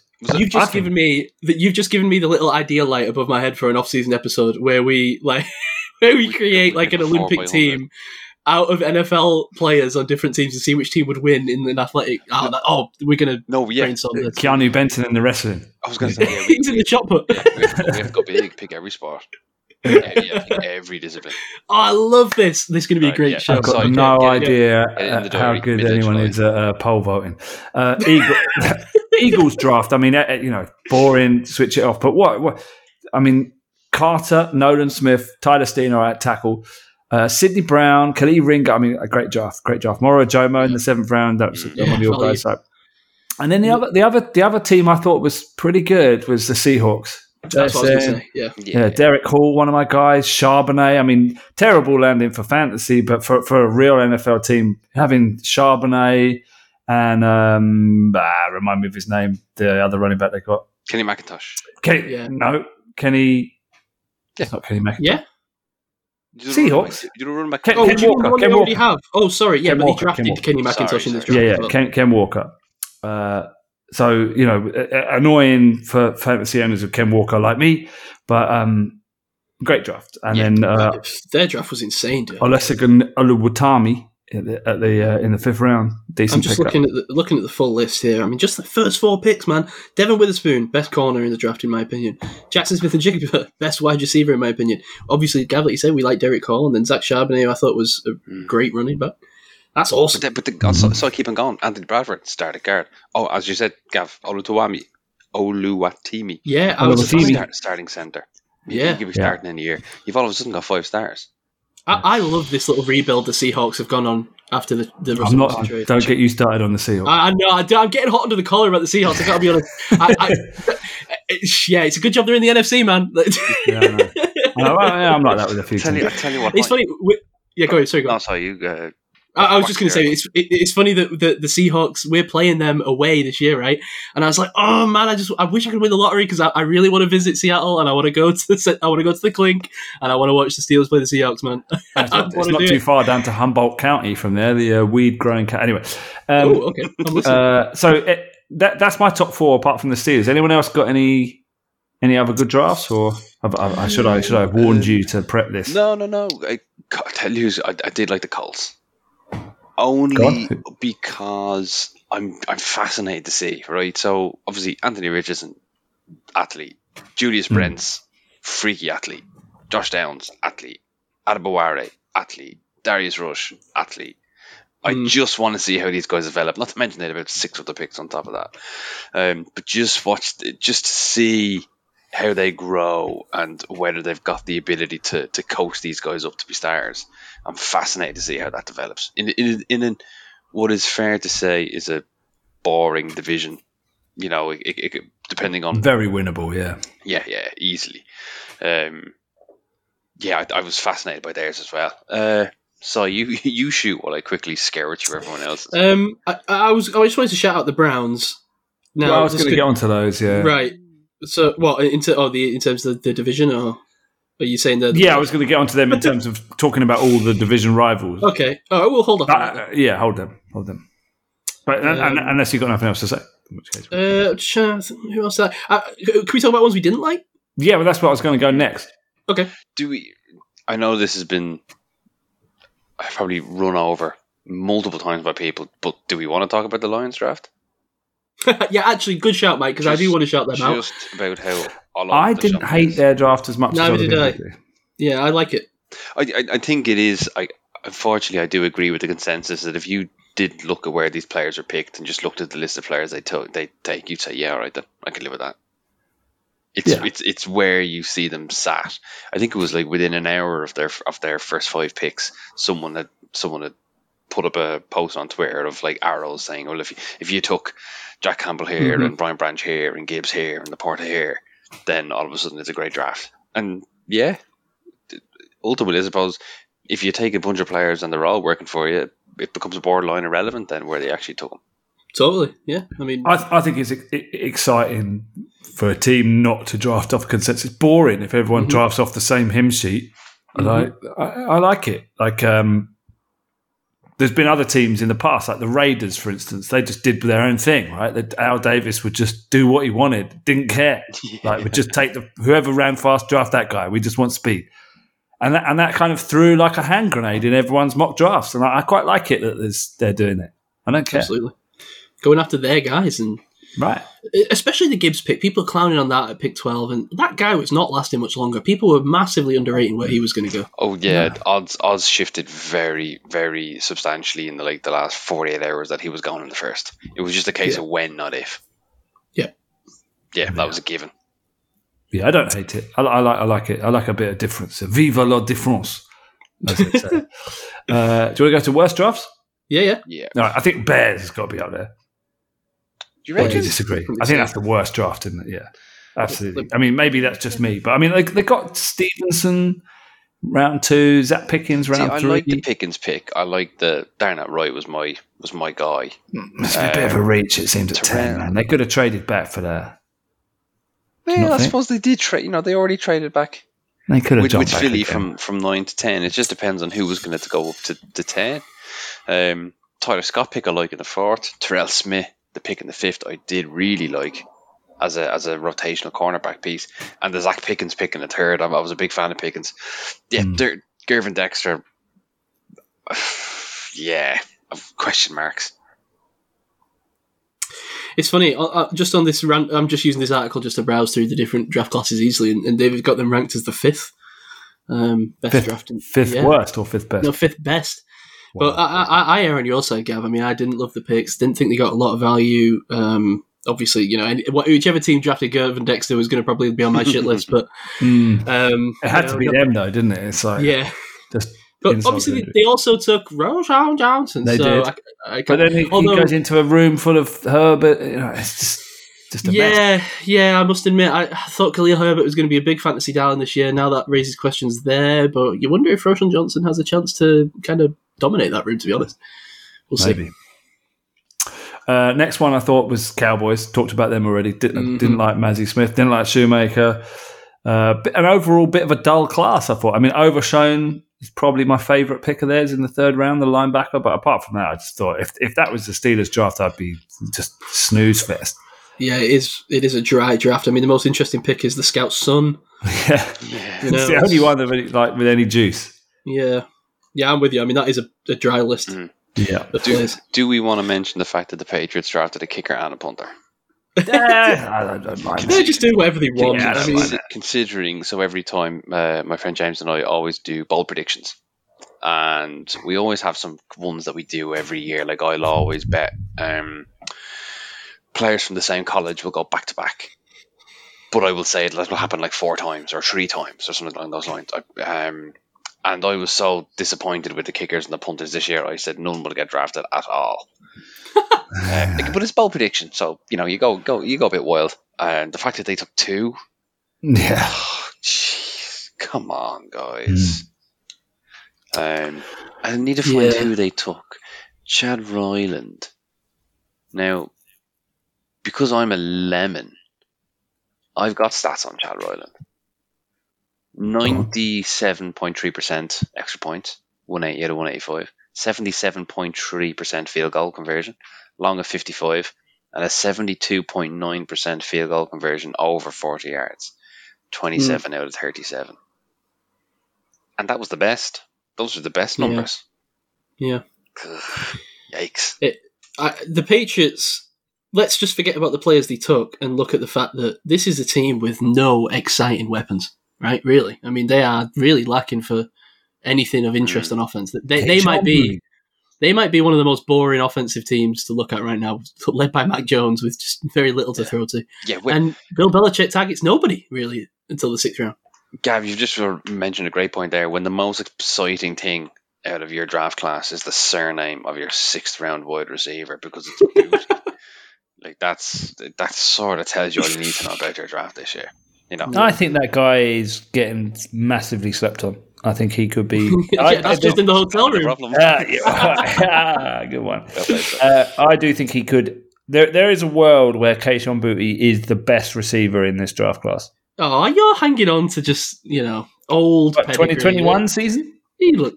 I don't know, man. What I watched of him, just I was not impressed. at Did you all. watch any 2021? No, but uh, Well, there you go. There's- yeah, but you know who else? sucked- You know who else didn't watch the 2021 tape? The teams because they don't care. Well, the dude, yeah, just- where'd he there- go? there's a litany of problems, right? He looked like the the dude checked out. It's like he just was not interested in 2022. He was more interested in drag racing and hanging out with recruiters, right? So there's, there's issues there. But if you go back to 20, 2021 tape, man, that dude is dominant. And there's a chance that Bill Belichick can rekindle that. In a sixth round pick, give me that. Great, um, great synergy. Cornerback they picked there, Ameer Speed, who ran a four three four forty. At, You six, like at that? six three and a half.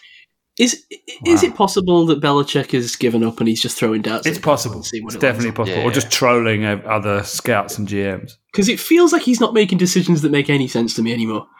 I don't know. Hmm. Far be it from me to question the greatest coach of all time, but come on. Uh, th- three more dra- drafts I hated. Go. Jags. Did you like their draft? Jags. Anton Harrison, first round. Did like him. Brenton Strange, the tight end. Now, what, what were your thoughts on Brenton Strange? I, I didn't actually watch any of Brenton Strange. Some people had him really high, right? Let me find him. Uh, Tank Bigsby, the running back, I think he's a bust. And then He's a um. I think so. I don't. I don't think he's got it, man. I, I think he's too small, and he's he's just it's not going to work.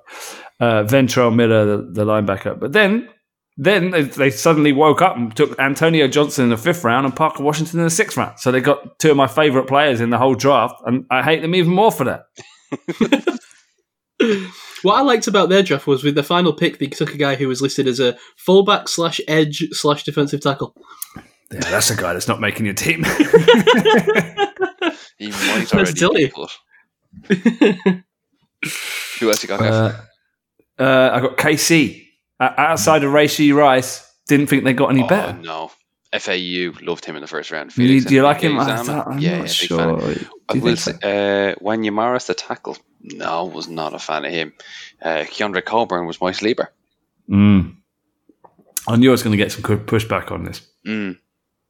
But, th- but but I do agree. Like, when, I think Wanya Morris was way, way, way too. Like, I, I might have him middle, late day three, and they took him at 92. It doesn't feel like they've got that many contributors. Rashee Rice, I think, falls into like a massive role immediately because their receiving core is pretty, pretty ropey. Outside of that, I'm not sure. Do you, do you, what, what's his name? As as in, I can't say it. I haven't got it in front of me. So Anudike-Uzomah. that guy. Yeah. Do you really think he's an impact? Is he is he going to come in and replace uh, Chris Jones or Kenny Clark? I don't, I don't see it. That's it. Mm. Well, Frank Clark. Frank Clark, sorry, Kenny Clark. Who's that? That's someone else. Yeah, yeah. Um, he's more of an outside guy than than Chris Jones. He Than Chris he would- Jones, he yeah. But I mean, I'm just talking about in terms of bringing pass rush pressure. That's what they need, isn't it? They took um, oh sugar. Who did they take in the first last year? Oh, I need to find that. Uh, they took Clyde Edwards, Edwards-Helaire two years ago. Yeah, Last no, they, year. no, they took uh, Ed Rusher from. Oh Iowa? yeah, yeah, I liked him. No, Oh, it uh, Karlaftis. Carl Aftis. Yeah, Carl yeah. Yeah, he was good. Yeah, So n- good. now Yeah. you've got two beefy outside edge rushers. Yeah, Mm. yeah, I quite like. I like that pick with FAU. I I just worry. Are they getting a little bit cute, the Chiefs, I in terms of in terms of like they they they they're so confident in Patrick Mahomes that they're giving him very little to work with. Now I know you're talking about Rashee Rice being, a, but that's a third round pick. Um, they're obviously relying heavily on the tight end position, but you know if God forbid anything go, goes on there with Kelce, I mean, there's not a lot behind him, and they're running so much of their offense through him. Mhm. And you know they're, they're going to be starting an undrafted rookie, an undrafted uh, second year player. No, I, I, I honestly Deco. think look out for Rashee Rice, man. I think he's going to become the target hog in this offense Mm. because that, that is his role. He's like dominant, you know, number one receiver. I, when he got drafted, I, you know, I did roll my eyes. I was like, oh, "Here we go," because this is the one place you didn't want him to go if you were, you know, trying to push that anti-Rashee Rice narrative like me. Yeah, but then you ended up drafting him in fantasy. So Well, I drafted it. Well, I mean, it was value there, third round. You know, the targets he's likely to get. Mhm. You know, Uh, and then and then the, the last draft I thought was bad was the Jets. Back down to earth after last year. Not that it was particularly bad, but last year was so good. This one was a bit dull, I thought. Will McDonald, little bit of a panic pick. Tippmann, Carter Warren. eh, It's not. It's not. It's not the same impact they had last year. So it's not that it was a bad draft. Just I mean, they mm, are ranked last on this list that I'm looking at. There you go. yeah, having having Um, three yeah. first rounders last year helped. Mhm. yeah, I, I I liked big fan of Will McDonald, but I do think it was a bit of a reach. Um, I know uh, Rich was a big fan of that Israel Abanikanda out of Pitt, the running back Yeah. he took. But yeah, I'm with you. I mean, just not. uh, This is the Aaron Rodgers effect, you know. Aaron Rodgers comes in the building, and you've immediately lost all your self respect. Yeah. Well, seventh round pick Zach Kuntz out of Old Dominion. He was uh, one of the best. He had some Zach of who? the uh, Zach Kuntz. Uh, he had easily. Was it him that had the great, like the greatest combine stats for a guy of his size yeah. ever? Didn't we have? Did we have one of these guys every year, like a seventh round former quarterback that's that's been running, you know, some kind of wishbone offense for Army or something, and gets drafted as a tight end because he's an absolute freak athlete, and then you never hear him again. Doesn't that happen every year? Isn't that this guy? No. All right. Fine. I'm, I'm pretty sure I've seen it before. Let me give you a team that I didn't like, um, and it's more to do with them not addressing what they glaringly needed. Really, is the Titans. Um, you know, obviously he gets. but let me let me. I tell you what. Let me remove the names from from this and tell you who the who they took with the meaningful picks. They took uh, a tackle with incredibly short arms. They took a QB no one wanted, and then they took a running back with no ACL. Not great. now, obviously, Skoronski, I think you know, going to be a great guard if if he if he doesn't end up playing tackle.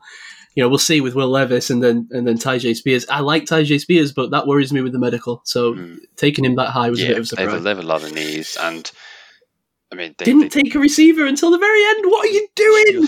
You have no play. one. Oh, who is the receiver they took? who? Colton, Colton Dowell. out UT Martin. What are they? What are they doing over there? I, I, I, I tr- that is the team for me. Where Not throwing the ball. Uh, they just don't. They don't seem to have a, a clear identity or plan, as far as I'm concerned. And and you know, I, uh, what was the what was the coach's name? I'm forgetting. Vrabel. To- thank you, Mike Vrabel. I kept trying to say Sean McDermott. That's the Bills. Um, yeah, it feels to me like Mike Vrabel must be tearing his non-existent hair out right now because. Uh, after trading AJ Brown away, and then he's still having to deal with this. I don't know. If, if ever there was like a bullet in the head of a franchise, it was that Yeah. trade, right? It's I like, don't know oh, let's, what's let's just on. like commit Harry Curry here. Yeah, great idea. Let's just like trade away our best asset and be totally non-relevant from now on. Isn't it that gif of the guy uh, in his business suit at the table that just gets out of a seat and opens the window and just comes out of it? like that, I can't imagine he's done exactly that. Great, I can't wait for the quarterback to throw it nine times. Bring bring back 1954 football. Yeah, Who's the Titans GM? Ran Carthon? Man, yeah. Shout out to Ran, second Ran I've ever heard of, uh, Yeah, uh, aside of our own friend Ran. But um, apart from that, not doing the best job. Uh, notable drafts, not bad or good, just ones I thought. No. "Hmm?"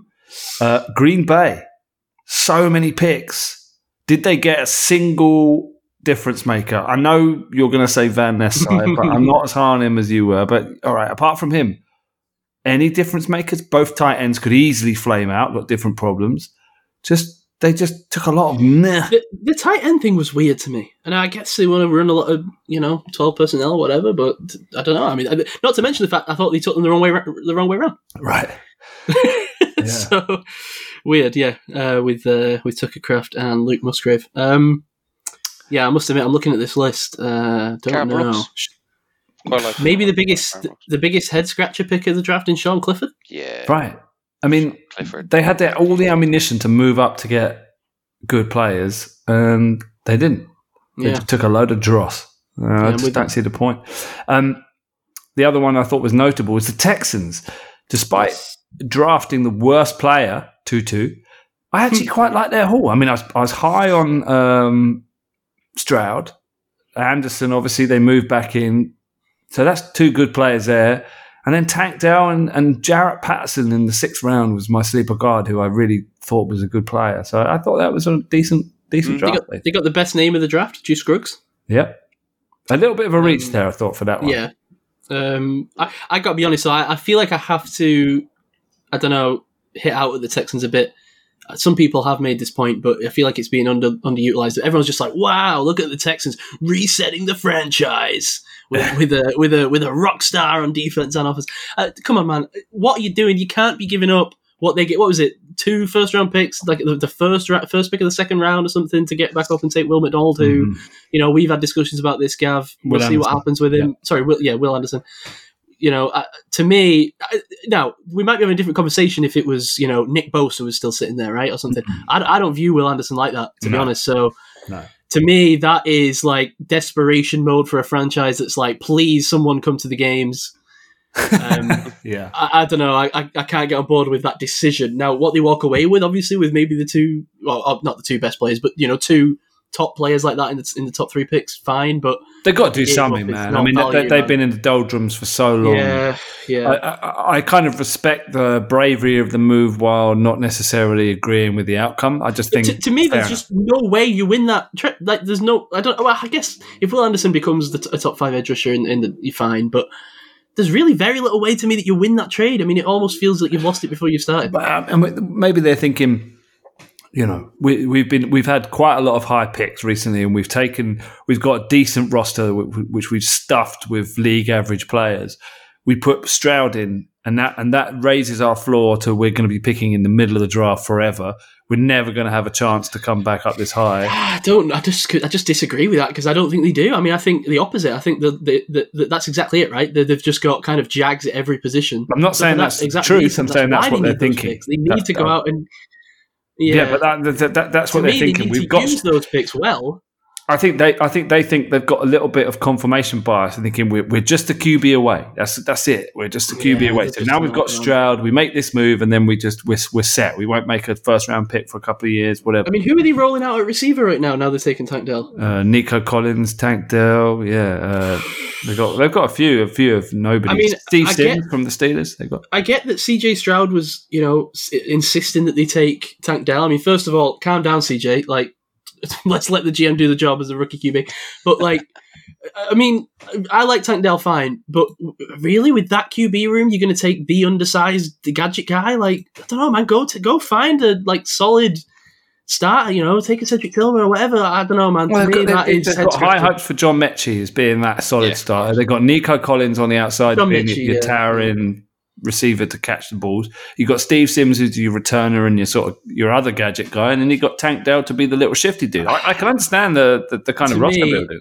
to me, this stinks of the cards getting a top five pick next year. It's scary. I would never ever have parted with that But pick. I think that's what they're banking on. I think that they're thinking that Stroud is going to give them a baseline of being in the middle of the pack. From now that's They're hubris, man. That's hubris, and that is how you end up having a team that sucks for a decade. Okay, well, we'll see. We'll see. Um, do you want to move on to the AFC North? Yeah, So, who, who do you think had the best draft out of our rivals here? probably Browns. I think, given what they had, would be my opinion. Just with now, I do think they took a lot of guys that were like, um, oh, this guy fell uh, for for some reason, like looking shiftily to the side. Let's just take him, and then it worries me. Like, is the Brown is the Browns the right place for said guy?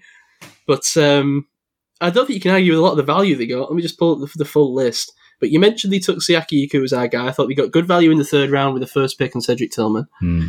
And then obviously Dawand Jones. I mean, that list, the first three picks, you could argue you would have thought they had a first and a second round pick there. And Wypler, Yeah, and then Wypler, who fell for some reason. uh, uh, Ohio State center, who we were talking about as is he the best center in the draft, goes to the sixth round. So we were wrong there.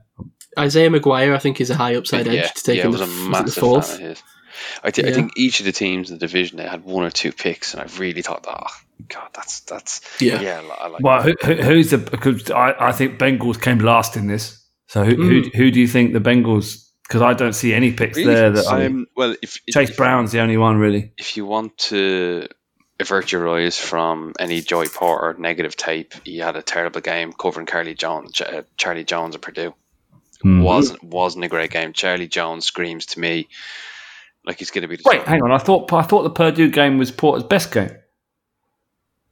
No, Was that a different different Purdue game? Do they play him twice? Or No. Char- I'll, I'll check the numbers, but I'm sure Charlie Jones had himself a little bit of a field day on that game. Are you sure? Because I thought Porter. I thought that was the opening ga- game of uh, 2022, and uh, Porter went off in big style. Maybe I'm wrong. Let me do some digging. But until then, no, no one wants to hear me I- click. I um I think the thing with the Bengals is they didn't take guys that I was high on, but certainly guys that I could have been wrong on and that, that might come off. I mean, Myles Murphy, right, was was consistently mocked higher than he went, and I think he's yeah, I think I think he fits what they do, guys, right? yeah. Um, DJ Turner, I wasn't super high on, No. but but obviously has the requisite speed and, Mm. and Um, Jordan Battle, you know, I wasn't high on solid safety. So go, mate. Gav, yeah, 12 catches for 153 yards and a touchdown. Really? Wow. Was that in that opener? Opener? No, no, final game. Um, Oh, no, final game, okay, Sorry, they sorry, played excuse twice. me, it was opener. Sorry, the table's the wrong way around. Yeah, it was opening game. Really? Yeah. because it's, it's Because funny. that was insane. That game, he had like two, uh, like a pick six, another one, like serious amount of pass breakups. But yet you're saying he got owned by Charlie Jones. yeah, early on, um, early on, my friend James said he this, this was his guy. Charlie Jones was his guy. He'd be desperate for for the Bears to take him. I mean, I was gutted that a player that he so liked went to went to the Bengals. Um, But he did. Anytime I mentioned about us taking Porter, he said, "Yeah, just to give you the heads up." Mm. Wow. So- Okay, interesting. But I didn't see that. I watched that whole game. I didn't see that. Everyone So has bad games. Let's not. Let's not deter. Yeah. From, you know, deter from that. Um, who else did they take? I thought I was overrating Porter on that game, on that particular game I watched with Purdue. So that's interesting that that happened. Wow. Where is he? Eight tackles, three passes, defense. Joey Porter in that game. Yeah. Um, Ravens. What do we think? I mean, w- the atypical Ravens pick was picking Andrew Voorhees in the seventh. It's a great pick. I did the one I was quite jealous of. Yeah, yeah. the Yeah. one I saw. I, I wasn't actually watching the draft live at the time, and I saw it come up my phone and just sort of rolled my eyes. I went, Yeah. "Yeah, that's that could be a cracker pick." Yeah. You know, I mean, they're not. They're not going to. Uh, yeah, they're not going to get him for a year, but he's going to be great. And you, you've got to count in the fact that they got Roquan Smith with the 5th Mhm. round pick and Daniel Faalele with the fourth round pick. So, with you know, that was a trade they made last year. So, the overall, Trenton Simpson, Zay Flowers, I, I thought it was a really good draft. Uh, People seem to be ragging on it a little bit, but I think Mark was saying it last week. Took took some really good players, and I'm, I'm on board with that. I thought it was a good good draft for them. Yeah, uh, hit or miss guys. I think with the Ravens, where we'll see. I mean, obviously with all these guys, we'll see. But I, I, like Zay Flowers, I can see that going either way. Um, Trenton Simpson, obviously, I love that pick. Um, but then I didn't see a lot of value after that until you know we obviously loved Voorhees. I wish, oh, I wish he could have been there for that second. I don't know if the Steelers ever would have done it anyway, but wish he would have been there for that second, seventh round pick because he almost was when the Ravens jumped up. They've been burnt Um, before with injury cases, so I don't Yeah. know if they shy away. Yeah. Um. So yeah, I, I didn't. I don't know. I didn't love the. I mean, it feels like the Ravens. Usually, I'm like coming out like, oh man, the Ravens. Like every pick was the guy I wanted. Oh, we were that. We were that. It was the Steelers, yeah. Steelers did it this year. Yeah, Yeah. thank God. Uh, so, anyone else, or I've got another little thing we can move on No, to? go on. Yeah. Um, just a little bit of navel gazing, like our, our draft coverage. So we obviously we try and talk about as many players as we can. So I just went through the position groups and found the first guy drafted in each position group that we didn't talk about and where they were taken. Just just just to like as a check. Right, so let's go. So, uh, quarterback, the first quarterback we didn't talk about on the show, Aidan O'Connell from Purdue, was taken by the Raiders, and that was the last pick in the fourth round. So, not bad in terms of quarterbacks. Uh, running back, Evan Hull was a guy we actually talked about in the Senior Bowl coverage, but not actually specifically on the running back show. From Northwestern, went to the Colts, fifth round compensatory pick, so pretty late there. Uh, tight end was Brenton Strange. Uh, you guys didn't talk about. I didn't do that show. From Penn State, uh, went to the end of the second round to the Jag. So that was that was one we should have we should have hit. Uh, wide receivers, Jayden Reed, 2nd Mhm. round again, Michigan State, Michigan State. Sorry, I say that wrong. Uh, Green Bay, uh, pick fifty. Should have seen him, but mm, that was a bit of an outlier. Uh, the tackle we didn't talk about, Tyler Steen from Alabama. Possibly should have should have picked up on that guy, being from the Crimson Tide. Uh, went to the Eagles in the third, second pick of the third round, so we missed there. Uh, interior O line, Juice Scruggs, we talked about that from Penn State, the center, uh, penultimate pick in the second round. So, you know, do slightly a bit better with some of these Bit surprising though. Yeah, a little bit surprising. On the defense, uh, Zach Harrison out of Ohio State, we didn't talk about, uh, picked in the third round by uh, the Falcons. Second pick, uh, 12th pick in the third round. Uh, Edge, Isaiah Foskey out of Notre Dame. The Colts took him second round, pick 40. Yeah, we should have picked on Um, him. Yeah. We should have talked about him. I remember so thinking many he good was. edge players. I know it's so tricky, Yeah. like especially where you get like two or three top guys and then a big bubble, and it's Mhm. just down to who goes first. Uh, linebacker Marte Mapu, Didn't Seems like a little bit of watch him. little bit of a reach there, yeah, by the Patriots in the middle of the third round. Cornerback was the next guy on my list. Uh, Garrett Williams out of Syracuse, Arizona, third round, ninth pick in the third round. You watch him, mate? Yeah, loved him. Shame Mm. about the injury. And then safety Chamarri Conner, uh, fourth round, middle of the fourth round to the Chiefs. So I think we did okay.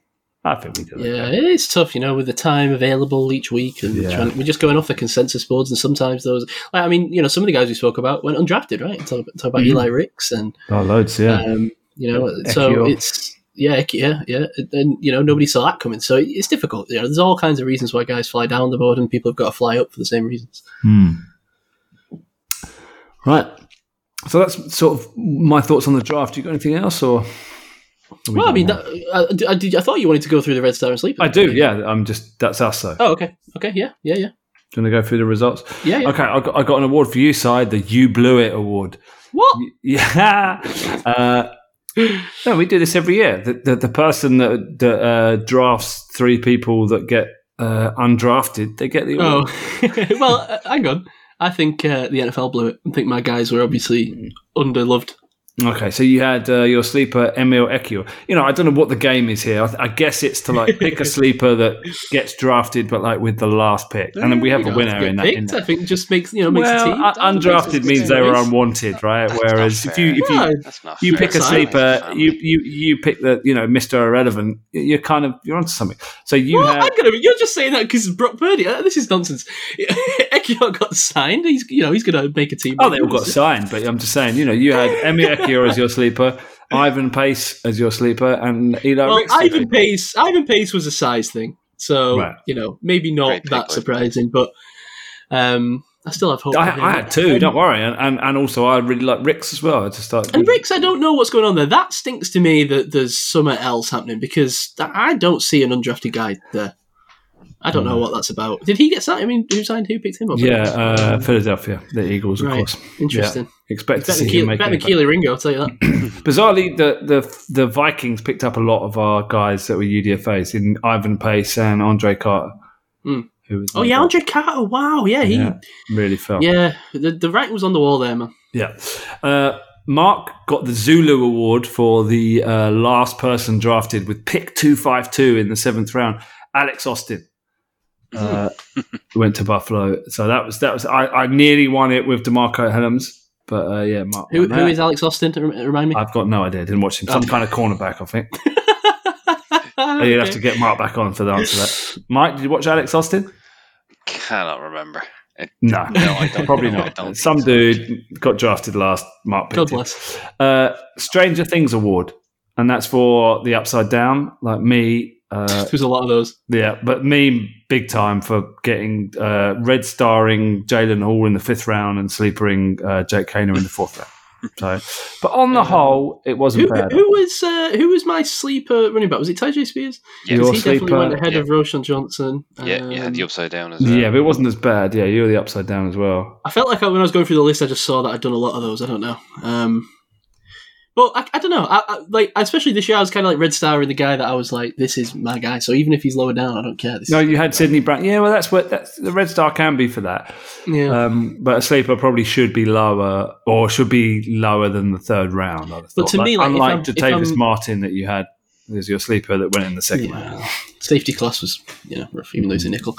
Um, I don't know, like, like the the sleep, the, the red star, I'm like viewing as like feeling stronger about than the sleeper, right? So if if that guy even I think he's going to go in later, then I'm still going to red star. Like Roschon Johnson, I thought would probably go later, but I was like, this is my dude. Hmm. But on the whole, I thought the Red Stars were pretty solid. Yeah. No, no, no real embarrassments. Good names on there. Yeah. Maybe, maybe my pick, my Red Star of Dawand Jones, is the most embarrassing of all. Is that the lowest? I don't know. Antonio Johnson for me was in the fifth round. But although, again, Yeah, do we do we put a caveat on the safety class this year because yeah. Again, though, I'm not. I don't know. I don't think it's a bad thing to have any of these late. Red, I'm not aiming to. I'm not being like, oh, I'm red starring this guy because I, I think he's going to go in round one. Like, I'm, you know, I'm, I'm picking my guys. You know, we'll see. We'll see how it comes out in the Mm. wash in the league. You know, that's where I'm looking for success. Yeah. I'm not. I'm not writing any checks right now like Gavis. Man, I'm not writing checks. I'm not. I'm not. I'm not living off my draft success. I, I'm living off my league success. You know, Yeah, exactly. I'm making moves. Exactly. I, I'm, ta- I'm talking about two pick sixes and should have been MVP of the Super Bowl. Nick Bolton top type success. You know what I Right, mean? okay. Well, we'll see about that. uh, okay. Do you want to talk about the uh, Dynasty rookie mock draft. Do we want to talk about that, or should we? Yeah, we can yeah, we'll chat a little bit of a chat. You know, if you if you can turn off if you're totally disinterested in people's uh, fantasy leagues, but if you're interested in the machinations of uh, dynasty fantasy football, then we're probably going to rant about it. So Yeah, I, I think it's interesting. I mean, I listen to a lot of Dynasty podcasts because I, I find it so fascinating because people are looking ahead so far and talking about stuff.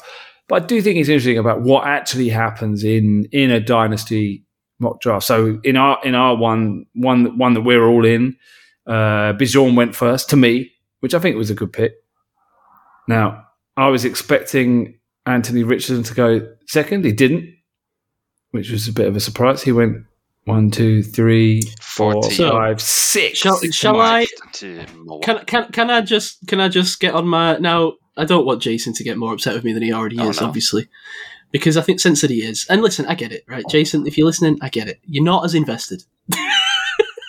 Fine, but I just I beg of you, I beg of you, for those of us that are, please review the trades. Does this have But something he's made some good picks in the end. Does this have something to do with me by any chance? it's not about the pick. Listen, I, I got to be honest because I'm. I'm You know, you- Jason league. came out of this draft with with a solid it's not, roster. It's not about that. It's not about that. I am the commissioner of this league. I got to be honest. I, I very nearly vetoed it. If it was not, if, if I had not been you involved can't in this, right? veto a I know, I know. unless there's collusion. Thi- what do you mean you can't? Veto? This was ludicrous. There's no reason to veto a trade unless There's absolutely a reason. No, one one you- of the parties of the, you of the can't trade judge. don't understand. I'm sorry. You, in your ivory tower, cannot judge what two other people are doing Right, unless so- unless you think they're cheating. Right. So I haven't done that. Obviously, right. I allow it to go through. And I was not involved in collusion, I would say, because it is. No, I know. Makes you talk But about what's happened here is Mike su- Mike submitted a trade before we this draft even occurred, right, or before Anthony Richardson's fallen, right? And what was the trade for, Mike? So, I took, I got the sixth pick. Yeah, Anthony Richardson, Yes. who was on the board at this time. And, Multiple people are trying to trade up, by the way. There's there's like a lot going on. okay. By this point, but just just letting you know, this is a, a super flex league. Hmm Ketz took Bryce Young with the second pick. Bold. Dave took Quentin Johnston with the third pick. Brit UK, don't know your real name, took CJ Stroud with the fourth pick. Ketz back again, took Jahmyr Gibbs Nice. with with the uh, fifth pick, and then Mike trades into pick six to take Anthony Richardson. And right. so- And what were the trade terms? Okay, so Jason was moving back six places from six to twelve for two thirds and a fourth. Outrageous, absolutely outrageous. Yeah, you're telling me I shouldn't have vetoed that? Really? No, Come you on. can't veto it. You can't veto it. It's it's ludicrous. It's it's I mean, it is outrageous. It's not an opinion. It's just someone who's been absolutely bent over a barrel because he stood in a rainy train station and people are complaining at him that he has to accept some trade because we're all sad and we're all sat there waiting for him to make this pick. So, so we, so I messaged him complaining. Like, I wasn't even complaining. I'm just like giving him a nudge. I'm like, you know, can you can you make this pick or can you accept? A look at a trade. And uh, you know, right? What were the other trades that went out to? him? Oh, ah, do I have that? d- I don't know what you're getting in the third and fourth round that's adding up to the sixth pick. I mean, uh, on on the board here was Anthony Richardson, Will Levis, uh, the, the number one receiver in most people's eyes, JSN, All right, and the so number let me one tell tight you- end. Let me tell you what I offered him. Right. So, so what, what did you offer? What did you get? What did you end up giving up, Is, Mike? is this what the bigger issue is? So Well, no. So again, the reason that I had no way Simon is quite that- excised about this. the re- I'm And very excited. since it happened two weeks The ago. re- it actually annoyed me through the entire draft, and I was done with it. I was like, "Fuck this draft! I'm not." I, you know, I was ready to like flip the monopoly board. I was like, "I'm not playing anymore. This is a joke." Uh, and, and, and actually, let me just say, it wasn't just me. Someone left the league mid draft.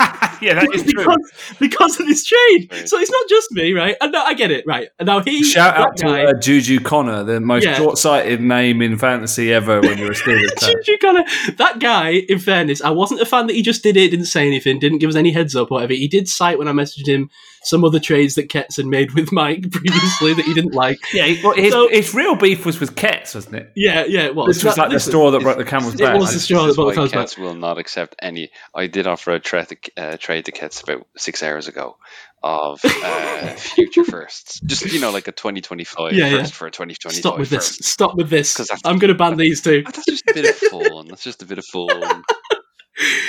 It's fun until someone leaves the league, and then it makes confusing. Like what's what's been reneged okay, because okay, someone's abandoned Okay, the league. if someone's getting pissed off because they're left they're leaving the league because I mean because someone's traded a 2025 first for another 2025 first, that's a bit of a joke. No, that's not why he left the league, is it, Mike? He left the league because, Because someone traded because someone traded Travis Kelce for like a bag of magic beans. Hey, hey, Oh. hey, it And, and did you kind of was that listen? This was a listener league, right? Uh, yeah, This was set up It was- with it was- listeners, so presumably, I, I, I'm imagining he's No, no, unsubscribed no, from the sorry. podcast as well. I don't think it was. I don't think it was. No, this was the league that Lee originally set up that I took over uh, ad hoc last year. But um, so No. anyway, Is it? yeah, yeah, yeah, this is the league that Lee joined, and then Gal ended up in it to cover Lee's group, and then it, it was Ah, all a okay. bit of a surprise at the start. Oh, Anyway. right, okay. But it's looking good now because we, what we've done is we've backfilled with a lot of listeners, right? Matt, Matt Audley's joined and, and whatnot, so that it should be good now. But I, I understand what's happened here, right? There's a disconnect between there's a lot of people here maybe playing fantasy, you know, just for fun that aren't playing it as seriously as some of the saddos in the league. then there's other people that are maybe more serious fantasy heads like. Mike. That Mike, like Mike, who are maybe taking a little bit of advantage of some of the people that are maybe a little bit less fantasy savvy. Let's be honest, Kets, Jason, you know, all I'm saying is, if, if a trade request gets sent by Mike, maybe just consider But why I he's send out made these that trade with you? trade requests? Why am, Right. why am I not getting In accepted? fair, in Now, I would like to think, I, I would like to think I'm offering fair trades to these people, right? But they've been declined for just complete nonsense. I, will, I will say, I, I don't know half the people in this league, so I've no I have no idea who's experienced. But you know Kets, you know Kets, and you know Jason. I didn't. right, I listen. didn't know Jason. No, I just I just traded with someone who I wanted to pick with. Well, I didn't. Anyway, I have no right. idea what Em's So- experience. So anyway, let me get to this. Let me get to this. Go on. So, so, so, Mike, you, you gave him what? A s- uh, what did you? Two thirds and a fourth. What was it? uh, a first, two thirds, and a fourth. What, a first? What first? Did you give? yeah, he him? moved, he, they swapped. he Oh, swapped sorry. Right. Okay. So you swap picks to one twelve, Yeah, yeah, right? yeah. And then and then what else? Uh, three ten, three twelve, and four ten. So two thirds and a very late fourth. So okay. Right. Now with with those picks, so Jason goes Zay Flowers, right? I'm trying to explain what I offered just to compare the two. I, I, I- you can come back to that, but I'm just telling you what he got. I'm trying to do it right Jason- next to Ja- what he's just said. Jason's haul was Zay Flowers, Jalin. These, these are Mike's picks that he traded. His, Jason had some other picks in the draft as well, but just just the one that Mike gave up: Zay Flowers, Jalin Hyatt, Jake Haener, and Tre Tucker. That's not bad. Jalin Jalin Hyatt. It's being this just yeah, Jalin Hyatt. Sure. I, I don't know what to tell you. Zay Flowers, that's two good receivers. A, a- So a backup QB with, with some upside. let me just let me just can I just get in with this, please? So No, it's you time. so two so 310, three what was it, Mike? 310, three 3, twelve. 312 and 410. I think so. Yeah. Okay. Now I've offered him one nine, so it's three picks ahead of the trade back that you've done. Okay. Dalton Kincaid, you got there.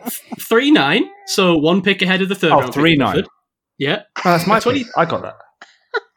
Just hang on a minute. I'm, I'm telling you what I offered him. I don't know how you ended up with it, but I this is ended what up with offered that. him. That was where I took Cedric Tillman. Okay, right. So three nine, which is one pick ahead of the third round Max offered. A 2024 fourth. Okay, fine, whatever. That could not, be Nothing. not anything. interested. in Nothing. Right now, then on top of that, Michael Pittman, which is more valuable than any of the, all three of the picks that he's offered him alone. You see, basically, you so wait. You're telling me that you offered Jason this trade before you gave it to me, and I took it. Wait, That's basically the pick. which trade did you take? I took. which- I took that pick and ended up with Yep. Cedric Tillman, and I took Michael Pittman, and I took Noah Fant. What for? Uh, a pick. Okay, that's fine. Hang on, hang on. But I didn't offer you. Oh, no, no, no, no, no. You, no, sorry, you took Dobbins for that. Oh, okay, yeah. I think it was very similar. Yeah, I think I was looking for because because what it was, I wanted to move, move up to either get Gibbs or Richardson, and Richardson was still there, so I was trying to move up for him, and uh, I didn't get that. So, I That's needed. Where that track. Because I, I was like, why is Simon offering me this package of players for this for this Because I was in my player? feelings at that point. I was in yeah, my clearly. I took advantage, and I think I Yeah. won that trade. So now, th- let me tell you the mistake that I made with Jason. Right, I, I can't. So I, I did what I always do, and I looked at his roster, and I was like, right, where are some players that I need to offload to make some space? Right, A and B that he would have some potential for an upgrade. If he doesn't want them, he doesn't want them. But they're just kind of like you know side sweetness to the deal, maybe potential back end of the roster upgrades. Right. Mhm. So I offer David Njoku as a starting tight end. Fine, maybe not a lot of value, but I think he's got decent. I think he's equivalent to like a third round. Tantalizing player. Yeah. One of those okay. ones that's got the upside but Um, never reaches it. so that's along Pitt, alongside Pittman and these picks, David Njoku. Antonio Gibson, maybe descending in terms of fantasy value, but I don't know. You can Hmm, argue whatever you want. mark. But it's a running back with with some, yeah, again, question mark, fine. But these at this point, we're talking about a deal that's way ahead of Mike's already. Uh, and then here's where the problem starts. I think Jason has seen the headline. I offered uh, alongside these Khalil Shakir from Buffalo, the second round guy, uh, the second year guy, who's who we'll see if he gets Worth a into punt. but yeah. Yeah. Not a deal. and, and Malik and Malik Willis, right? Now, Junk. Yeah. yeah. So the problem here is, I think that what's happened is Jason's viewed this and kind of gone, ah, look at all these players. I'm not really that interested in two of them or three of them. Was that a four Uh, for this- one? This, so this is five players, Five for one. Five players, a first round pick, a third, and a fourth for that pick that, that he took instead, two thirds and a fourth for. Now, I, I- I, I tell you where, where your mistake is there. It's tricky Yeah. right? giving someone five things Yeah. Yes. in the Yeah. draft because they're expecting loads of things in the. They've Right. got all their secret things in the third or Yes. fourth round. They're hoping I agree. to get. That's the problem. I there. agree. But I think w- w- where my frustration comes is that it's about an open dialogue, right? If you don't want a guy, if you're not in, you know, if you want to adjust trade terms, fine. What I'm doing here is I'm looking at your roster and I'm saying, right, you you're weak here, you're weak there. I'm offering you guys that are maybe potential upgrades, even if they're not starters, right? I mean, that's what fantasy is about. But if you don't, you know, if you're not interested, you don't want to fill the roster space, fine. Like, but I think the value here is in the options. You know, you don't you don't have to keep Malik Willis rostered if you don't want him. You don't have to start Khalil Shakir. But like, can we argue that this trade is less valuable than two thirds and a fourth, and a, and a worse trade back? Can, can we can we can we also um, speak speaking of taking advantage? Uh, Ketz, I hope you're listening. Do you recall Ketz's trade with Matt Audley? Uh, What was this? Okay. In the, draft? Yes. Are you sitting down? Okay, yep. Ketz received Matt Audley's 2024 first. Mhm. Matt Audley receives two thirds and two fourths.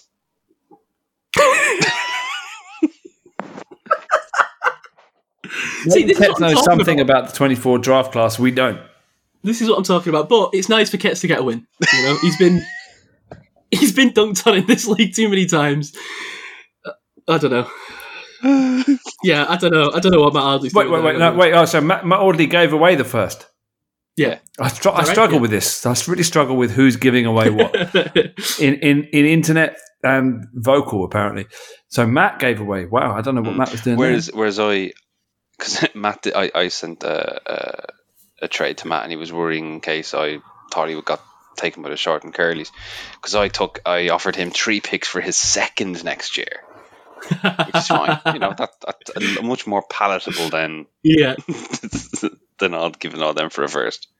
Um, Oh. And while we're on the topic, Kets, I'm messaging you as we speak, and your excuse for not trading is bullshit. I'm not. I'm not going to reveal it. Do you want to I'm- share what it is? No, No? no, no, no, no. Okay. It's All right. bullshit. So where were we? Uh, Mike takes Achane with the. Uh, um, hang on. Sorry, so we've gone. Uh, we just recap. Just so angry now. I can't even get it. yeah, we'll, we'll recap, right? So th- th- this is this is the dyna- dynasty draft so far. I take Bijan Robinson. Ketz takes Bryce Young. Dave takes Quentin Johnston. Brit UK takes CJ Stroud. Uh, Ketz trades in and takes Gibbs. Mike trades in and takes Anto- uh, Anthony Richardson. Uh, solid pick, man. I, I, you know, despite all the like hoo ha about the value and stuff, I mean, that guy should have gone second in the draft, in my opinion. For me, I was choosing between. I, I kind of wanted either Bijan or Richardson. I've got like a, I've got Mahomes, but I've got like a second spot. But my running backs were so poor, I just had to take Robinson. Couldn't couldn't resist it. Yeah. So a real, a real win for you there, Mike. Uh, Gleeders, I think that's his name, comes in, takes Will Levis. Uh, Ian Ferrugia comes in, takes uh, Jaxon Smith-Njigba. Um, Simon comes in and takes Kincaid. Mike again comes in and takes Achane. Nate comes in, takes Addison. And then Jason takes Zay Flowers. So I think that makes all makes sense. I don't think there's anyone in there that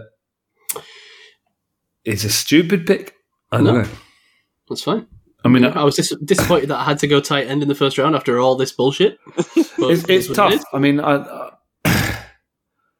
that that that pick where you're picking there in the middle of the sort of end of this first round of dynasty is pretty rough. It get it gets pretty shitty for pretty quickly. I, I I think like the, I'd rather be picking in the sort of mid second rather than pick Yeah. ten. Like because it's all much of a muchness. yeah, it feels junk. Yeah. Like you can just kind of make some I moves there. I think what's done it is when you have someone like Zach Charbonnet going to the Seahawks, and you kind Oh yeah, oh, Yeah. yeah. He, he he would have been nailed on sort of back of the first round, Yeah, right? yeah, and pick it's six, just like pick the landing spot kills him.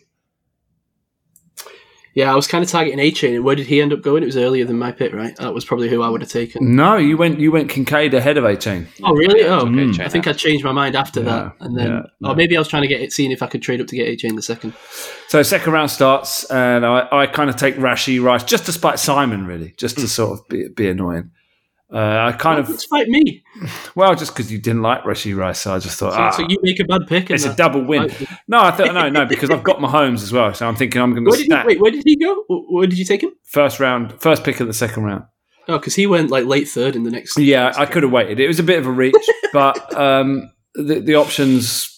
This is what I'm saying. I could have taken Mayer, but um, I've got No. Kyle Pitts in this league, so I, I don't see why I would go first round. I need, needed some receivers, so I took I took Rice. But but, but, but also having Mahomes, I thought that's a good stack. If if Yeah, Rice yeah. turns out good, then Yeah. uh, that's that's It could be a value. Yeah. Phil, Phil Phil trades in and takes Charbonnet, second pick. I really love Charbonnet in the draft process. I think he's going to be a great NFL player. I think I think the Seahawks taking him makes sense, but for fantasy, it sucks. Like it, it's just brutal. Like him and Walker are going to be splitting carries. Charbonnet's probably going to be the goal line guy, but Walker's probably going to be the guy between the twenties. So that's just junk. Um, Dave comes back and takes Mingo. I like I like that pick. Dave's just loading up on receivers. Uh, Brit UK comes in, takes Kendre Miller. I don't know about that pick. People seem to be high on Miller. I- value there. I don't know. Ka- Kamara could be on his way out, so if he shows yeah, but something, they got Jamaal Williams. that- He's in that Eh. role. I just I don't know. I'm not sure. Yeah, he's, de- he's definitely got a TD stealer on the team, but outside of that, I mean, Mm. Um, Nate trades in and takes Tyjae Spears. Pff, I don't, I don't, fine, whatever. not not keen on that. Jason takes Michael Mayer. Good pick. Good Good value. pick. Yeah, can't argue Is that with is that with is that with one of the? Oh no, No, he didn't one of his second- own. One of his He own. get one of his second round picks off, Yeah. like, did he? No. and then uh, uh, Gleeders take Tank Bigsby. I mean, I'm I'm not down on that pick. I think that's bad, but uh, I'll, I'll be proved wrong. And then you you come back, Simon, and take Sam LaPorta. So you've gone Kincaid and LaPorta in this draft. Well, at this point, I got to be honest. I was throwing my toys at the pram. Um, yeah, I don't know, man. I I didn't get Richardson. I took Kincaid because it seemed like the best value at the time, but then I wanted LaPorta because I love him. So, So you've got I two don't- tight ends in a league. We only play one tight end. and I've already got Njoku and Kmet and Jelani Woods. You need to ship off something. I might be making some trades for you. I don't know. but you, you already shipped me. Oh no, that was was that in the other league? You shipped me fan. Maybe that's the other league. I don't know. Uh, and then you take Mims next pick. So you had two on the bounce there. Yeah, I think did I trade into that as well? I, I like. no, you didn't. no, that was your okay. pick. You yeah, traded. You traded into one before. Josh Downs on the board. High on the board.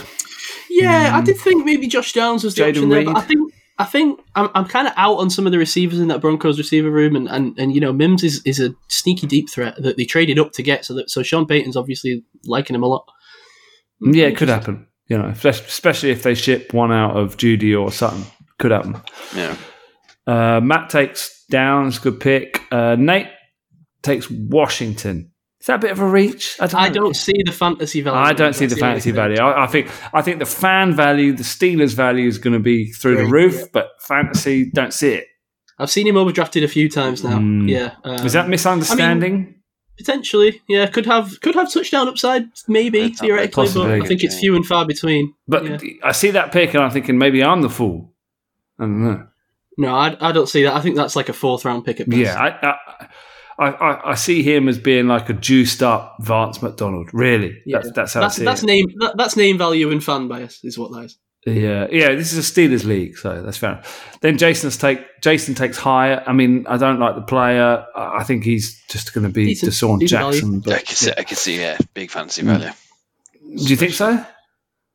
Yeah, feels Good, stretch, good feels landing stretch, spot. feels. Good landing. Good spot. lad. I mean, yeah, okay, but have they not got? I think you know Isaiah Hodgkin, Hodgkins or whatever his name is could be a more valuable fantasy asset than Jalin Hyatt. I think he's going to be boom or bust, Kai. No, I'd, Yeah, I, I, yeah, very boom or bust. But where was this? Where's this pick? uh, end of the second round. Oh, okay. Uh, It yeah, I feels mean, a little high for me, but pff, I don't know. what What else I is on the board there? I don't know. I mean, Well, I mean, you know, this is a guy who's already turned down. well, Mike, Mike, Mike, Mike, Mike traded in to take Jayden Reed. So, would you rather have Reed or Hyatt, Mike? Mm, I'd- mm, that's close. Reed. No, I think Reed. Yeah, I think Reed. I, I think I, d- I, I, don't know, I think have it'd got. I, I'm a bit anti those guys in fantasy. Those kind of boom or Yeah. bust. Clay Claypool. Yeah, mm. But you get them in, you see if it works for a year or two, and then if they don't, you Yeah. shift you shift them out. yeah. Maybe, maybe I'm speaking out of both sides of my mouth because I'm a big Christian Watson guy. But I, I think he gets design touches. I think he gets run game touches. I don't think Hyatt gets that. He's just a deep threat. He's just taking the top off, and I, I don't think he gets touched. Anyway, third round starts. I take Hendon Hooker. But that's just because I've got no QBs and I'm always looking for a punt. Mike takes Jayden Reed. Dave comes in and takes Roschon Johnson. That's a great pick, by the way. Yeah, Love that. yeah. So to go, he, Dave at this point has gone Quentin Johnston, Jonathan Mingo, and Roschon Johnson. Solid draft. Uh, Brit UK takes Musgrave. I must admit, I was hoping he came to me. Ketz trades in and takes Booty. Now, is this high for Booty? that's classic Kets. no, I like the did pick. it? Why did you give it for that trade? I don't know. Someone else needs to look. I've God. got my spreadsheet here. Uh, Jason takes Chase Brown. Could be Great a solid pick. That could be, it- that could what- be that's an what I mean. Amazing big. That's a good pick. You're mocking Jason I for the wanted trades he makes. I'm not mocking But Jason. if you for the look at the picks. players he took, he came out with a Right. solid draft. Okay, fine, but he could have had each of these picks three picks earlier. Yeah, but he and takes two Chase Brown in the more third better. round. Third round with one like one of the picks that he's tra- you know. It's just utter nonsense. Uh, Let's Jason, take the worst trade and then just pra- the- heap the- praise because I admit the trade was bad. The trade suck, the trade licked balls. Right, I'm not going to say the suck word, but his draft in the end was good. So fine. I mean, it's not the not Right. the discussion though, is it? okay, Gleeder comes in with Xavier Hutchinson. Okay. Enough said. Ian Ferrugia takes Shoemaker, and I'm just laughing at this point because I've traded with you, and I'm taking Cedric Tillman because I think he's going to be. Jake, That- what was that trade? You- you- uh, that was part of the Pittman Dobbins Oh, okay, yeah, extravaganza. uh, Jason's trades in and takes Deuce Vaughan. No, I like that. I wanted him in the. Really, I, don't- I don't see it. Nate, I ta- wouldn't have taken him there, but yeah, Nate takes Israel. Uh, blah, blah, blah, blah. Abikanda. Yep, that guy. Uh, Jason takes uh, Jake Haener. I think that's going to be a solid pick. Good start. That, that that that rounds out the fourth round. Here we start on the fourth round. I come back with uh, DeWayne McBride. Okay, bit of a sleeper. Ketz comes back in and takes uh, Parker Washington. All right, that's that's our guys. We're taking Thought our guys. take. Thought you'd take him. I was going to, but I need running backs in this league, so I went Yeah, McBride fair. over Parker. Dave Dave takes Eric Gray, his guy. So this is where I we're like getting into our guys. I like that. Uh, Can, can I just jump? You want to give the four four first because I don't think I I don't think I made this pick. Did you not? Is it, did I not trade this pick away? Uh, it says I've got your name Oh, here. I took this pick. Sorry, I took this yeah, you pick. took you Sorry. traded in to take Zach Evans. in. Now, can I just make a comment on this trade? Go on. So, I traded with Brit UK, right? Because I, I, again, I'm upset. Pissed off. You're in your feelings here at this point. I'm in my feelings here, and I, I just wanted rid of Clyde Edwards Helaire. He annoys me. He's a roster stuffer. He, he, Yeah. He's bothersome. It's- you were so excited when you got him. I, I know, remember. I was. I remember. So- sorry, did you? So I chucked. I chucked off, I chucked off Clyde Edwards Helaire for fourth round pick. wow. Now then, now then, I get a message. Now, bear in mind, I've been, and I tell you why I'm annoyed because I've been trying to trade Clyde Edwards-Helaire for this entire draft to anyone to let me trade up into the second round, then the third round, and no one's listening to me. Yeah. Uh, most of the time, most of the time they don't listen. Then they, then they message back and they say, "Sorry, I didn't see this till after I made the pick." Well, fucking look then. but um, Brit UK was one of the guys that had done this, and he messaged me, and I, so I was like, "Oh, like," uh, so I messaged him again. I was like, "There's still a guy that I want near in Zach Evans. It's maybe like potential over a guy I'm trying to get rid of. Whatever. It's, it, there's no value in it, but fine." Then I get a message off Phil. I'd have given you a second round pick for Clyde so what happens then? What happens then? Apparently, I'm told that it's too late to get out of this trade that I'd made uh, with, even though it hadn't been confirmed, it was pending. But again, I'm commissioner of this league, so I don't want to come across as dodgy, right? So I'm like, all right, fair enough. I've made the trade. You know, I'll stand by it. Make the trade. What then happens right after that? Exactly what you think. Clyde Edwards Helaire is traded by Brit UK to Phil for two third round picks. Something that I've just traded Whoa. a fourth round pick for. I didn't. I didn't know And, that. and at this point, I'm ready to launch the phone out the window. I'm done. Do you know what I mean? Like I have been nothing but absolutely bent over a barrel this entire draft. Somehow the team has got worse than it was before the draft started.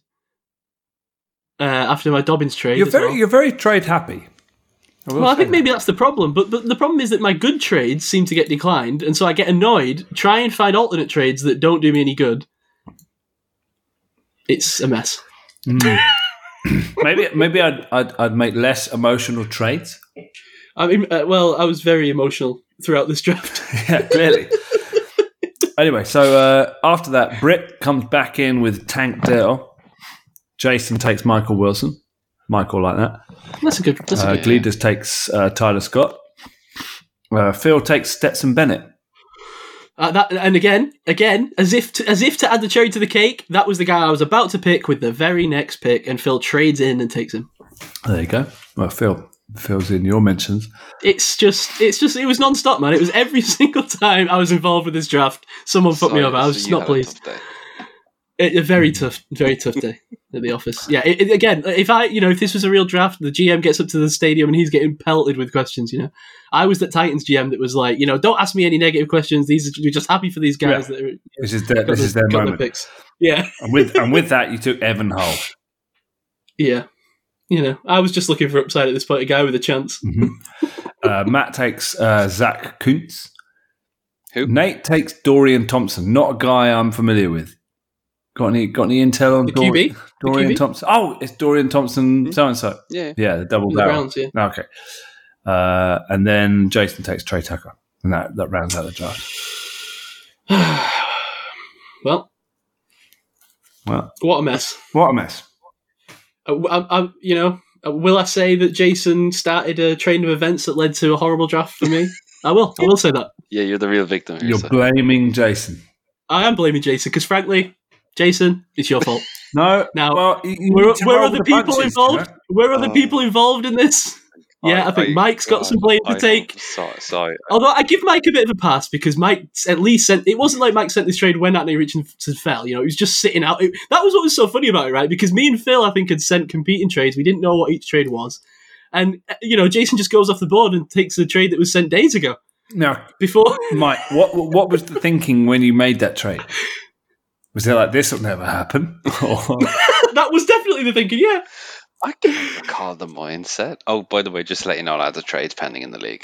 Um, Oh, it? Let's have a look. what bullshit is this? Something with cats. No, No, it's not. Don't worry. Um, yeah, I no, I, Richardson was available, so I said, "Well, else can I get up there and get with?" What does this mean? Mike, why are you giving? I'm not. I'm not even getting. To, I'm not wasting time on this. Carry on.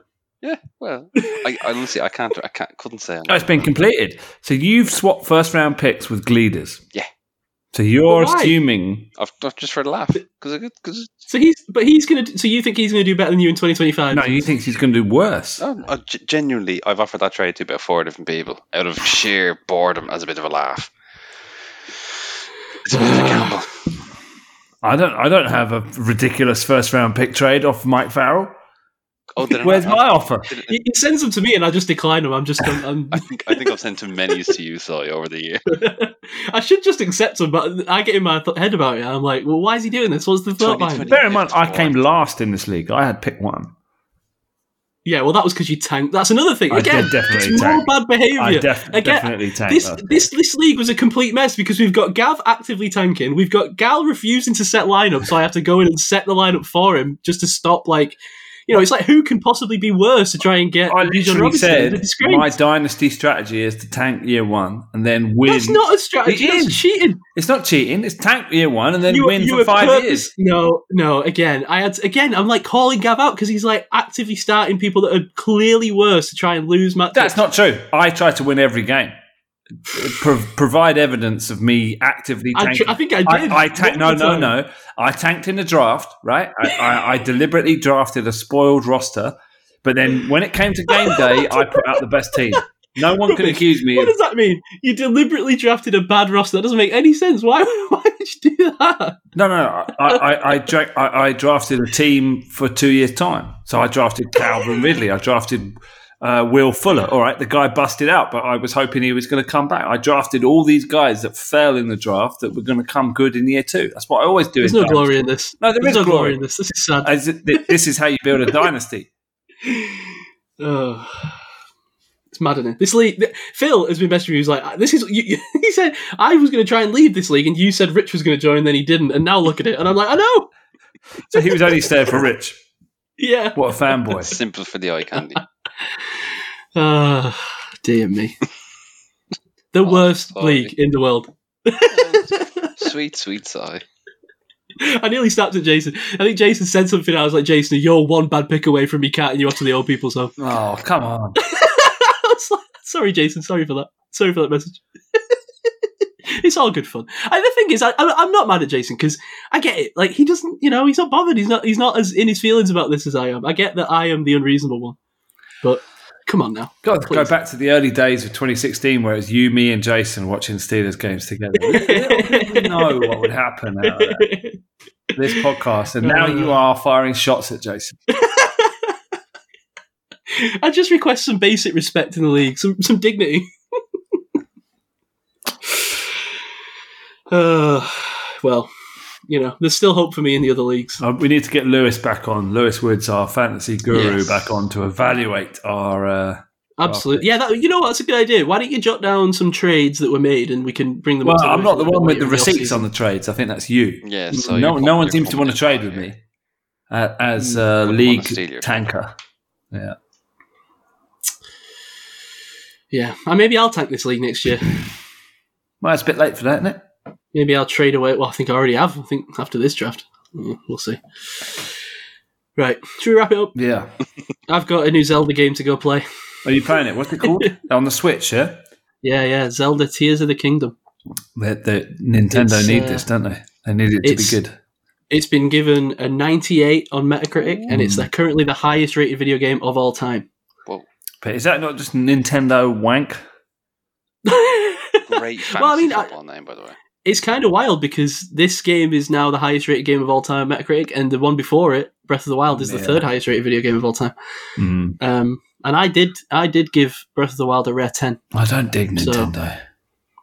I hear you. I, I have a lot of complaints about Nintendo, but Mm. there's. Do you know what it is? I love it, like just crazy exploration, right? I love the idea of like what's over this hill and you can go anywhere, and like I think these Zelda games do that better than like anything really. Subnautica, you played that on the PlayStation. Ah, now very interesting, very interesting. Wait, is Subnautica the game that I think it is? The di- like you're underwater, kind of finding aliens, building habitats. Oh, wait, this this is a different. Yeah, okay. This is like a survival game, right? It? It's brilliant. Me, and- me and LJ have been playing it. We're absolutely hooked on it. It is awesome. Do you know what it is? Because it does look cool, but because I and I love undersea exploration. Oh stuff, man, you'd love this game. It's it's brilliant. it- it's the thing that there's two things that put me off more than anything in games, and it's survival and like crafty base building stuff. And I, as Mm. soon as I see that, I'm like, I don't want to play these games. Yeah, no, the the mechanics of the game are pretty good. In that, yeah, all right. At first, you're like struggling to survive, but they give you, you know, as you as you progress, the the sort of boring survival mechanics become. You get it automatically, Mm. so you get your food and your drink, Yeah, yeah. so it becomes not a problem. Because I do like the whole like going around finding species, scanning the species, collecting the fish. Yeah, it's I good. like that kind of it's good. it's just like a bonkers map, and like you, you as you get more equipment to go further and go deeper.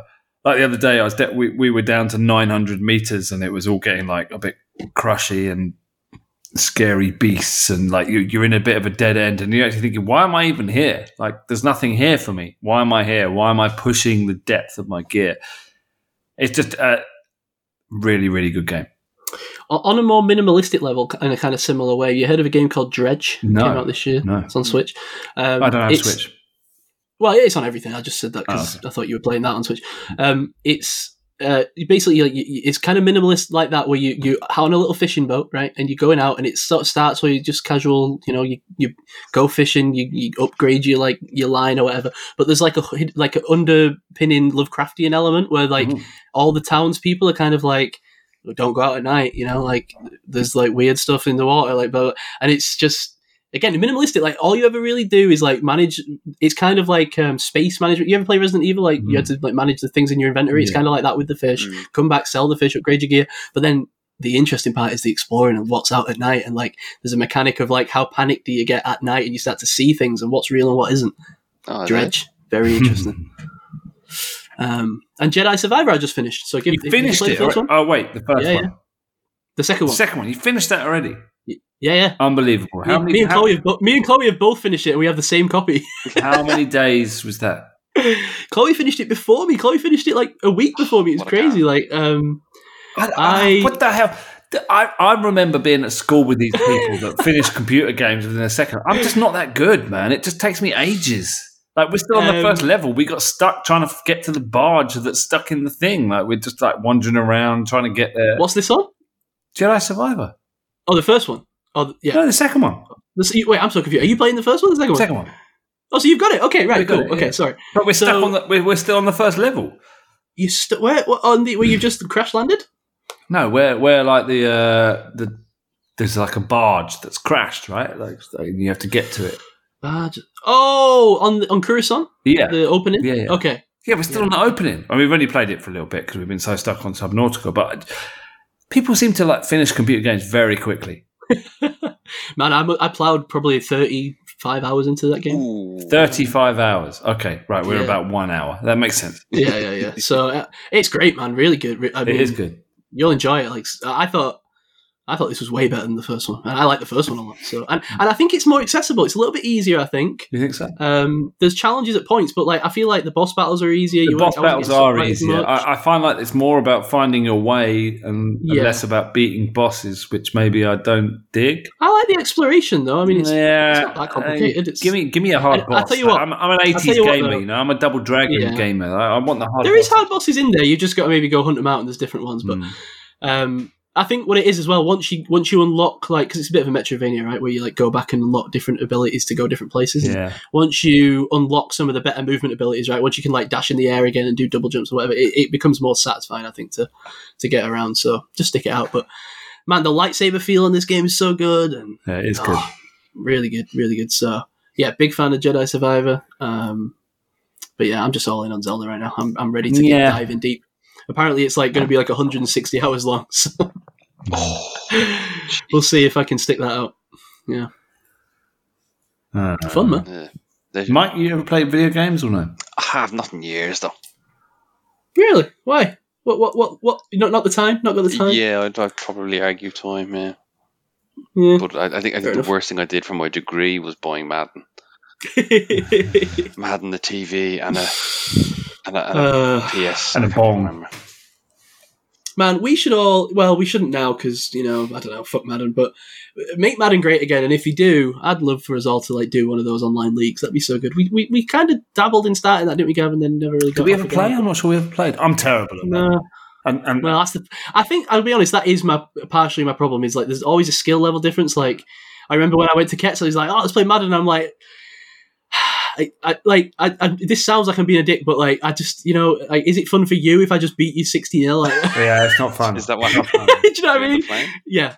Ah, okay. so I remember, You know, I remember I- I, got absolutely owned by my, my uh, a friend of ours from America called Angelo that came over, and we're like, yeah, let's play some Madden. I was like, yeah, I know, but he just absolutely kicked my ass. Like, just Yeah. like, there's nothing I could do. Like, he was doing, he was doing uh, like fourth downs, just winning it, like trick plays, and just nothing I could do. I just Uh, couldn't beat him. yeah. Nothing, and no matter a tactical thing. And it's just like, this isn't fun, man. It's not fun. it's just it's like the difference. Like you're either like the guy who gets it or you're the casual player, right? So it's like i- i- if you're in two different realms, it's just almost pointless to compete Yeah. because it's Yeah. you need to have just put more hours in and just understand the mechanics more. Rare Angelo So- shout out, New York, New York Giants fan. yeah, and the thing is, I'm not even that good at Madden. Like, if I play people that can play Madden, like I don't think I'm particularly good because I play the computer. Really, I don't really play many real hmm. people, so I don't think I'm like very good at the. Every, everyone I play that's a real person just beats me. Just Yeah. with like annoying things that wouldn't actually happen in the NFL. I'm just yeah, thinking, I try to avoid doing that. that yeah, doesn't happen avoid- in the NFL. Like onside kicks constantly. Yeah, yeah. like, oh, come on, man.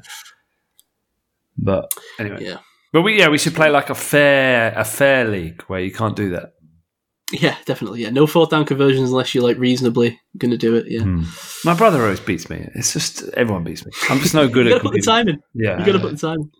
I remember my brother kicking my ass at California Games in like 1988. So you don't, you probably didn't even know what that that is, do you? California No, Games. what's California games? Oh man, it's so good. Roller skating. It was Mm. surfing, beanie bags, discus throwing. It's all like your kind of like stoner, like cow Yeah. university. It was good. Like that. Sega I, System. even I think I remember that. I Yeah, seem, was I seem to remember playing one when Yeah, I was very, BMX, very yeah. young. And you was Hacky sack. I was, yeah, that was it. I was just about to say it. Yeah, it was hacky sack. Yeah, That was one of the, That that was was, one of the games. Yeah, yeah. You, you know what you would love, Gavin? I, I, I, sadly, it's just such like a time and money commitment. It's almost impossible to convince everyone to get around to doing it. But I feel like we would have such an awesome time if all of us had like one of the Oculus headsets. Right? Oh yeah, And we all- absolutely. If we all went on and we all like, Oculus. I'm not allowed. oh really? And my, my missus thinks I'm going to go down some kind of porn wormhole. You'd love it, dude. You, not even for the forget the point. You'd love it, like because the the people you could meet, the conversations you could have, dude. If we were sat there playing like two a.m. Poker Stars on Oculus, man, you'd be. I told you right about the night we met the husband and wife swinger couple from Detroit playing Poker Stars, and one of them was like trying to get me to come to, to Detroit and like hang out with. Uh-huh. That's exactly why I'm not allowed to play. it's awesome, dude. Oh, honestly, it's She, so does, she, fun. she doesn't know why I'm banned, but she knows there's a good reason why I'm banned. We uh we because if you get like top golf, I feel like we could all go to the driving range. You can hang out like playing um uh what's the game where they throw the beanbags in the Cornhole. thing? Cornhole, yeah, you can play that. Like you can play like full eighteen hole rounds. It's so good. We could have a good time. Yeah, yeah. That's I'd love to, Right, man. I, mean, right. I absolutely love to, but you know, spending three hundred quid on a system that is going to end my my marriage isn't isn't my pri- top priority. I understand. expensive way, expensive way to start the divorce process. hmm I just hope that one day it maybe becomes like a little bit more like you know like like the Wii was like where everybody ends up with one for some reason. Oh, I love it. I, Then, I, I then we can really go. No, it's fun, man. VR is fun. Man. It feels like it's the, the, the VR time is over, but I, I wish that um, I had more hours in the day because I feel like that's the thing that always gets a short shrift because you know because like you have to get it out and stand up and do the whole thing. And, Like if, if, if I had like eighty out, not eighty hours, if I had like tw- you know thirty hours in the day, that would be what I'd be trying to squeeze in next more. I don't know. I, I got into a, a period of like watching those melody sleep videos. Mm. They're good, man. And I think in VR they'd be really good. Yeah, I love Melody Sheep. Melody sheep, yeah, not melody sleep, but yeah. Anyway, we're off down some tangents now, Yeah. and I can't believe we recorded for two and a half hours on a week where I thought we might be light on content. It'll So never happen. Uh, if you're still with us, that means you probably enjoy listening to our nonsense because we've ranted about football and then gaming for probably 45 minutes. So God bless you. Um, what are we doing next week? What did I say? Uh, oh, the, oh yeah, the, the schedule release is probably out now probably or out is now, coming out in the next hour. So let's not talk about it now. We'll do that next week. Um, and we'll, we can run through the schedule with a way too early rest um, prediction if you want. Win loss.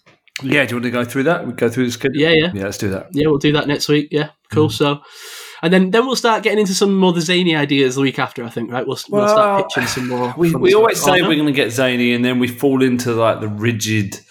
I've got some ideas this year, though. I think at least a few. And I think, um, you know what I'm going to do? I'm going to write down the Olympic idea right now because I thought that was fun in my little ideas notes tab. hmm UKSP ideas, episode ideas, right? I've got a few here. Olympics. I'll probably forget what this means. But we always say this every year, and then every year we're like, "Oh well, last year this show we did this," and actually, what we do is always good. Well, it's because we like, I feel fight it. like you know. I want to I want to um you know I want to put stuff in, but then I feel like you guys uh, you know not going to have time to maybe like prepare the things for the ideas, so I don't want to Hmm. you know, and I don't know necessarily who's going to be on the show, so That's true. Hmm. We'll try and do it ahead this year. Yeah, We'll, do, gotta get we'll, 'em in early. we'll get them ahead. Yeah, yeah. All right. Planning the pod here on the pod, as On the, the pod. PFF stuff say. Yeah. Okay. Follow the show at UK Steelers Pod. Follow me at Cyrus. Follow Gav at GM Boomer. Follow Mike at Mike underscore JF1. We'll see you on the other side. See you later. See you guys. Go Steelers. Team